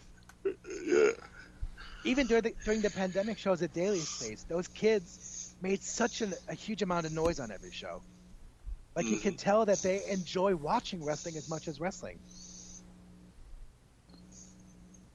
Yeah, uh, I mean, they ha- AEW has a tremendous crop of talent, future talent. You know that it's only a matter of time before they get the reins. And, and to me, I, I'm pretty sure they're gonna keep pushing AEW forward. I would hope so. And, and and the thing I like is you have you have the Hangman generation, which is basically the big generation now. Then you have the four pillars, and you could even make an argument that they're already building up the next four pillars, and people like Dante Martin, Mm-hmm. um, Lee Moriarty, um, what's his what's his name, Daniel Garcia, Mhm. and now now with Hook. Like it's it's like you have different different waves of of, of, of, of pillars, so to speak. And I, I really look forward to the day when they can when they can send over many of the women to stardom again. I would love to see Anna Jay and, and Tay Conti be sent to Japan for a couple of months because they would really benefit from having matches every other day. I think Tay Conti, for instance, is, is the wrestler in AEW with the most upward potential that hasn't been realized yet. I keep picking her to win the title against Britt, and I keep I keep failing in those picks. yeah, well, I, she may not be ready yet. I mean, she has more fire than a lot of the other women, and she definitely has a lot of raw potential, but she just needs repetition repetitions. And right now, it's difficult to really get all those matches in to grow as a performer. Well, especially when you're limited travel wise, that's true. So I, I, I really think that a lot of people would benefit from being being sent to Japan on both the male side and the female side. You know, just to get different style, to, to learn different styles, to just understand, to work with different audiences. I mean, a lot of those folks never really wrestled in front of an audience until Dynamite started going back on the road. Let's let's be clear. Anna Jay had never had a professional match in front of an audience before that. Really? I didn't know that. Well, yes, she came along in the pen- during the pandemic. Hmm. She had her first wrestling match in AEW Wow. on TV. I think do, doing a job for was it Britt? I'm I'm not sure about that, but she she left a really big impression in her first match. Kind of like Alan Angels when he wrestled Kenny Omega. I never knew that about Anna Jay. That's crazy. Anna legitimately has had like 20 matches in her life. Wow. and a lot of the trainees from from Dustin and QT and Cody's school, like again Alan Angels, they they never really did much before AEW. They were basically in training and wrestling on the local independent scene at most. But Anna Jay was legitimately just a fresh recruit, as was Preston Vance, ten. A lot of those folks never really did wrestle before that. Wow. Or Julia Hart. Julia Hart is still very young as well. She's still very unexperienced, inexperienced. But all those folks could you really use the reps? Uh, Can you imagine having Dante Martin be part of a Super Junior tournament in New Japan, Oh my gosh, he'd be amazing. or even Darby Allin? Although I know that Darby Allin is at a level star right now where they wouldn't probably wouldn't want to put him with the light heavyweights. But Im- imagine a Darby Allin against Dakota Ibushi. Oh wow. I mean, it was absolutely crazy. And there's a ton of folks who may not even have the big names who could do great matches in Japan. Even people like the Butcher and the Blade would they would get over so big in Japan. I I'm not even kidding. Butcher in particular because he looks like an old school pro wrestler. Yeah. Yeah, I, I feel bad for him because he's been through so many injuries. I mean, the guy just he just he he personifies that that Bruiser Brody kind of approach, and it's it's uh, it's sad because he just keeps running into injury after injury. He's he's an older dude and he's been Mhm. living the rock and roll lifestyle for 20 years. Even though he hasn't been in the ring much, um, he's had his his body has mileage on it. Put it this way. And he's actually a good musician, other than Chris Jericho. Like unlike Chris Jericho. Well, And I'm uh, not dumping on Jericho. Love the dude. No, you know, I read that he was actually told by doctors over in the UK that uh, he should not sing, and some people on Twitter were kind of giving him a hard time about that. He, they may not be wrong, but he's he's an entertainer. Even Yeah. if he didn't sing, he would still rock the house. I mean, just just even if he was just on stage during Judas, people would still go wild for it. If he didn't even sing, he could Milli Vanilli the whole thing, and people wouldn't care. Gotta blame it on the rain. Yeah, exactly. I- Jericho is also another one of those cases. I mean, how do you not have that guy be a first, a literal first pick Hall of Famer these days? How many folks have had more longevity than he has? Not many, if any. I mean, he was so important to AEW's early success. Yeah, I mean the. We've had Go ahead. we've had that talk on the show often about how you know that we think that putting the title on him from jump was what gave them instant credibility. Yeah, I agree. I mean, he was coming off that run with New Japan. He was the hottest thing on the, on the independent scene. And look, he's a veteran. He made Sammy Guevara, like Cody made Darby Allin. I That's mean, very imagine true. Being mentored by Chris Jericho. Imagine being mentored by Chris Jericho. See, see, see what you want about his political positions, but um, the guy's creative. He's incredibly talented. He's been around the block. He knows every style under the sun. If you're a young guy, that's the guy you want to latch onto. Mhm. And he he got Sammy to get rid of that stupid panda head as well. That was pretty Why stupid. get him to stop standing there with his tongue out.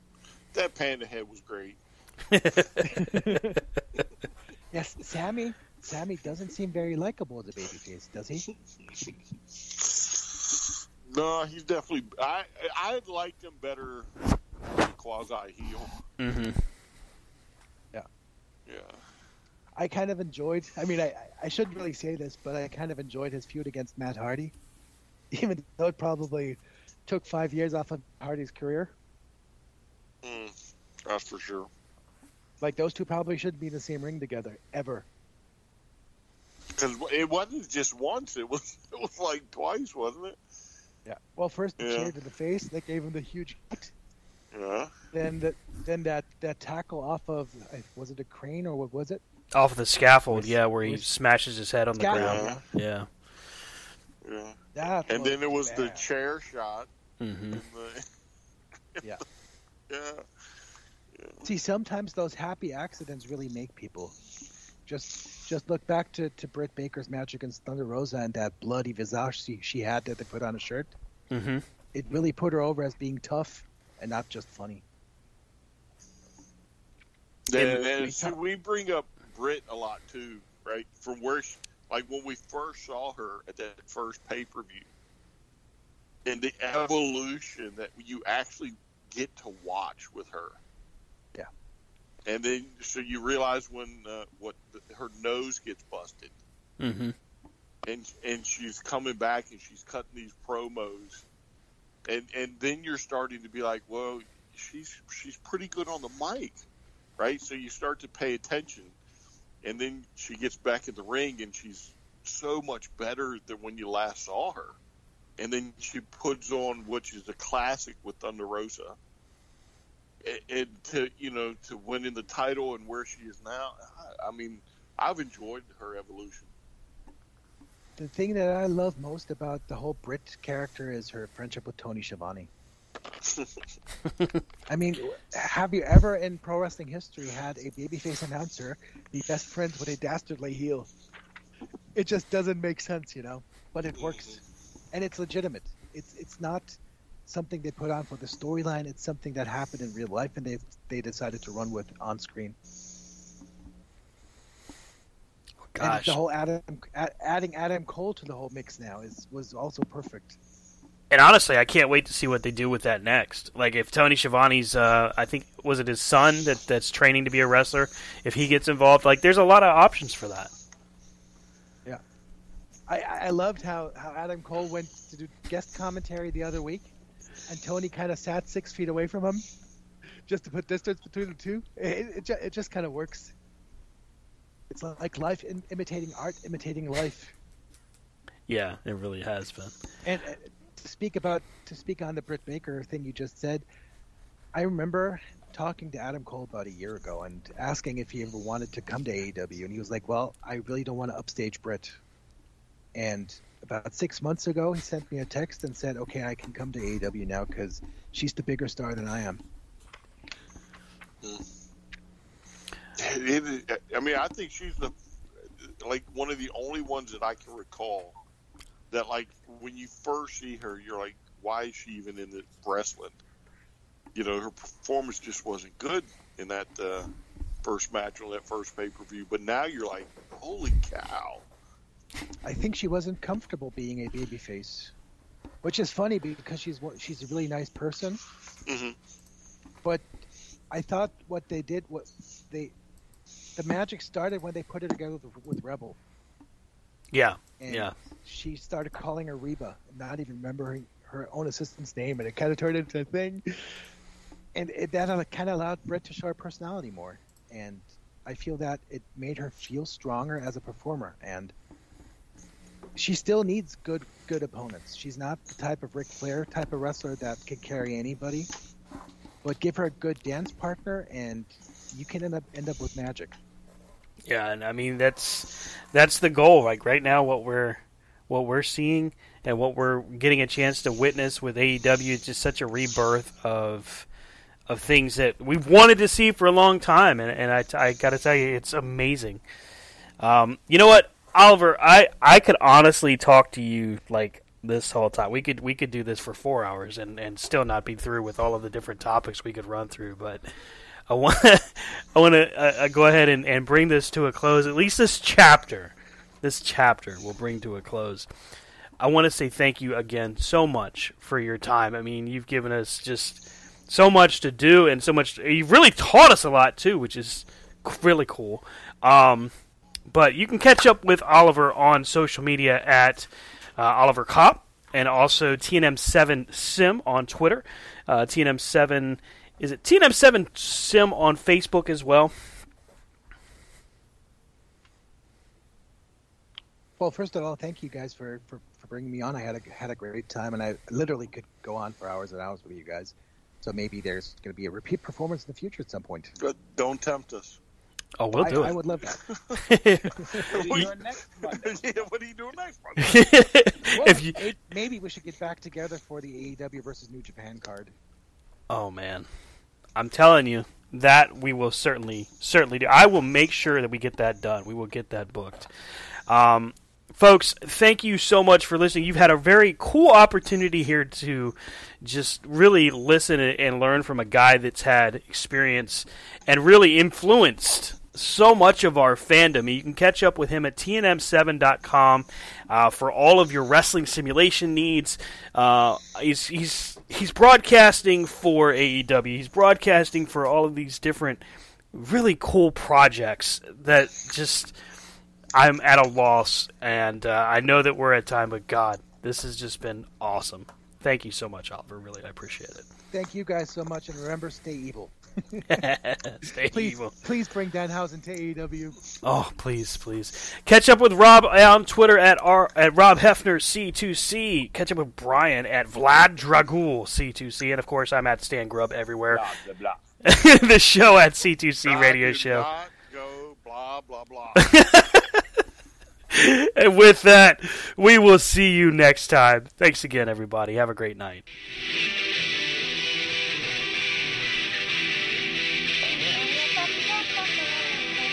Sounds like it's a wrap. Mom deserves the best, and there's no better place to shop for Mother's Day than Whole Foods Market. They're your destination for unbeatable savings, from premium gifts to show-stopping flowers and irresistible desserts. Start by saving 33% with Prime on all body care and candles. Then get a 15-stem bunch of tulips for just $9.99 each with Prime. Round out Mom's menu with festive rosé, irresistible berry chantilly cake, and more special treats. Come celebrate Mother's Day at Whole Foods Market.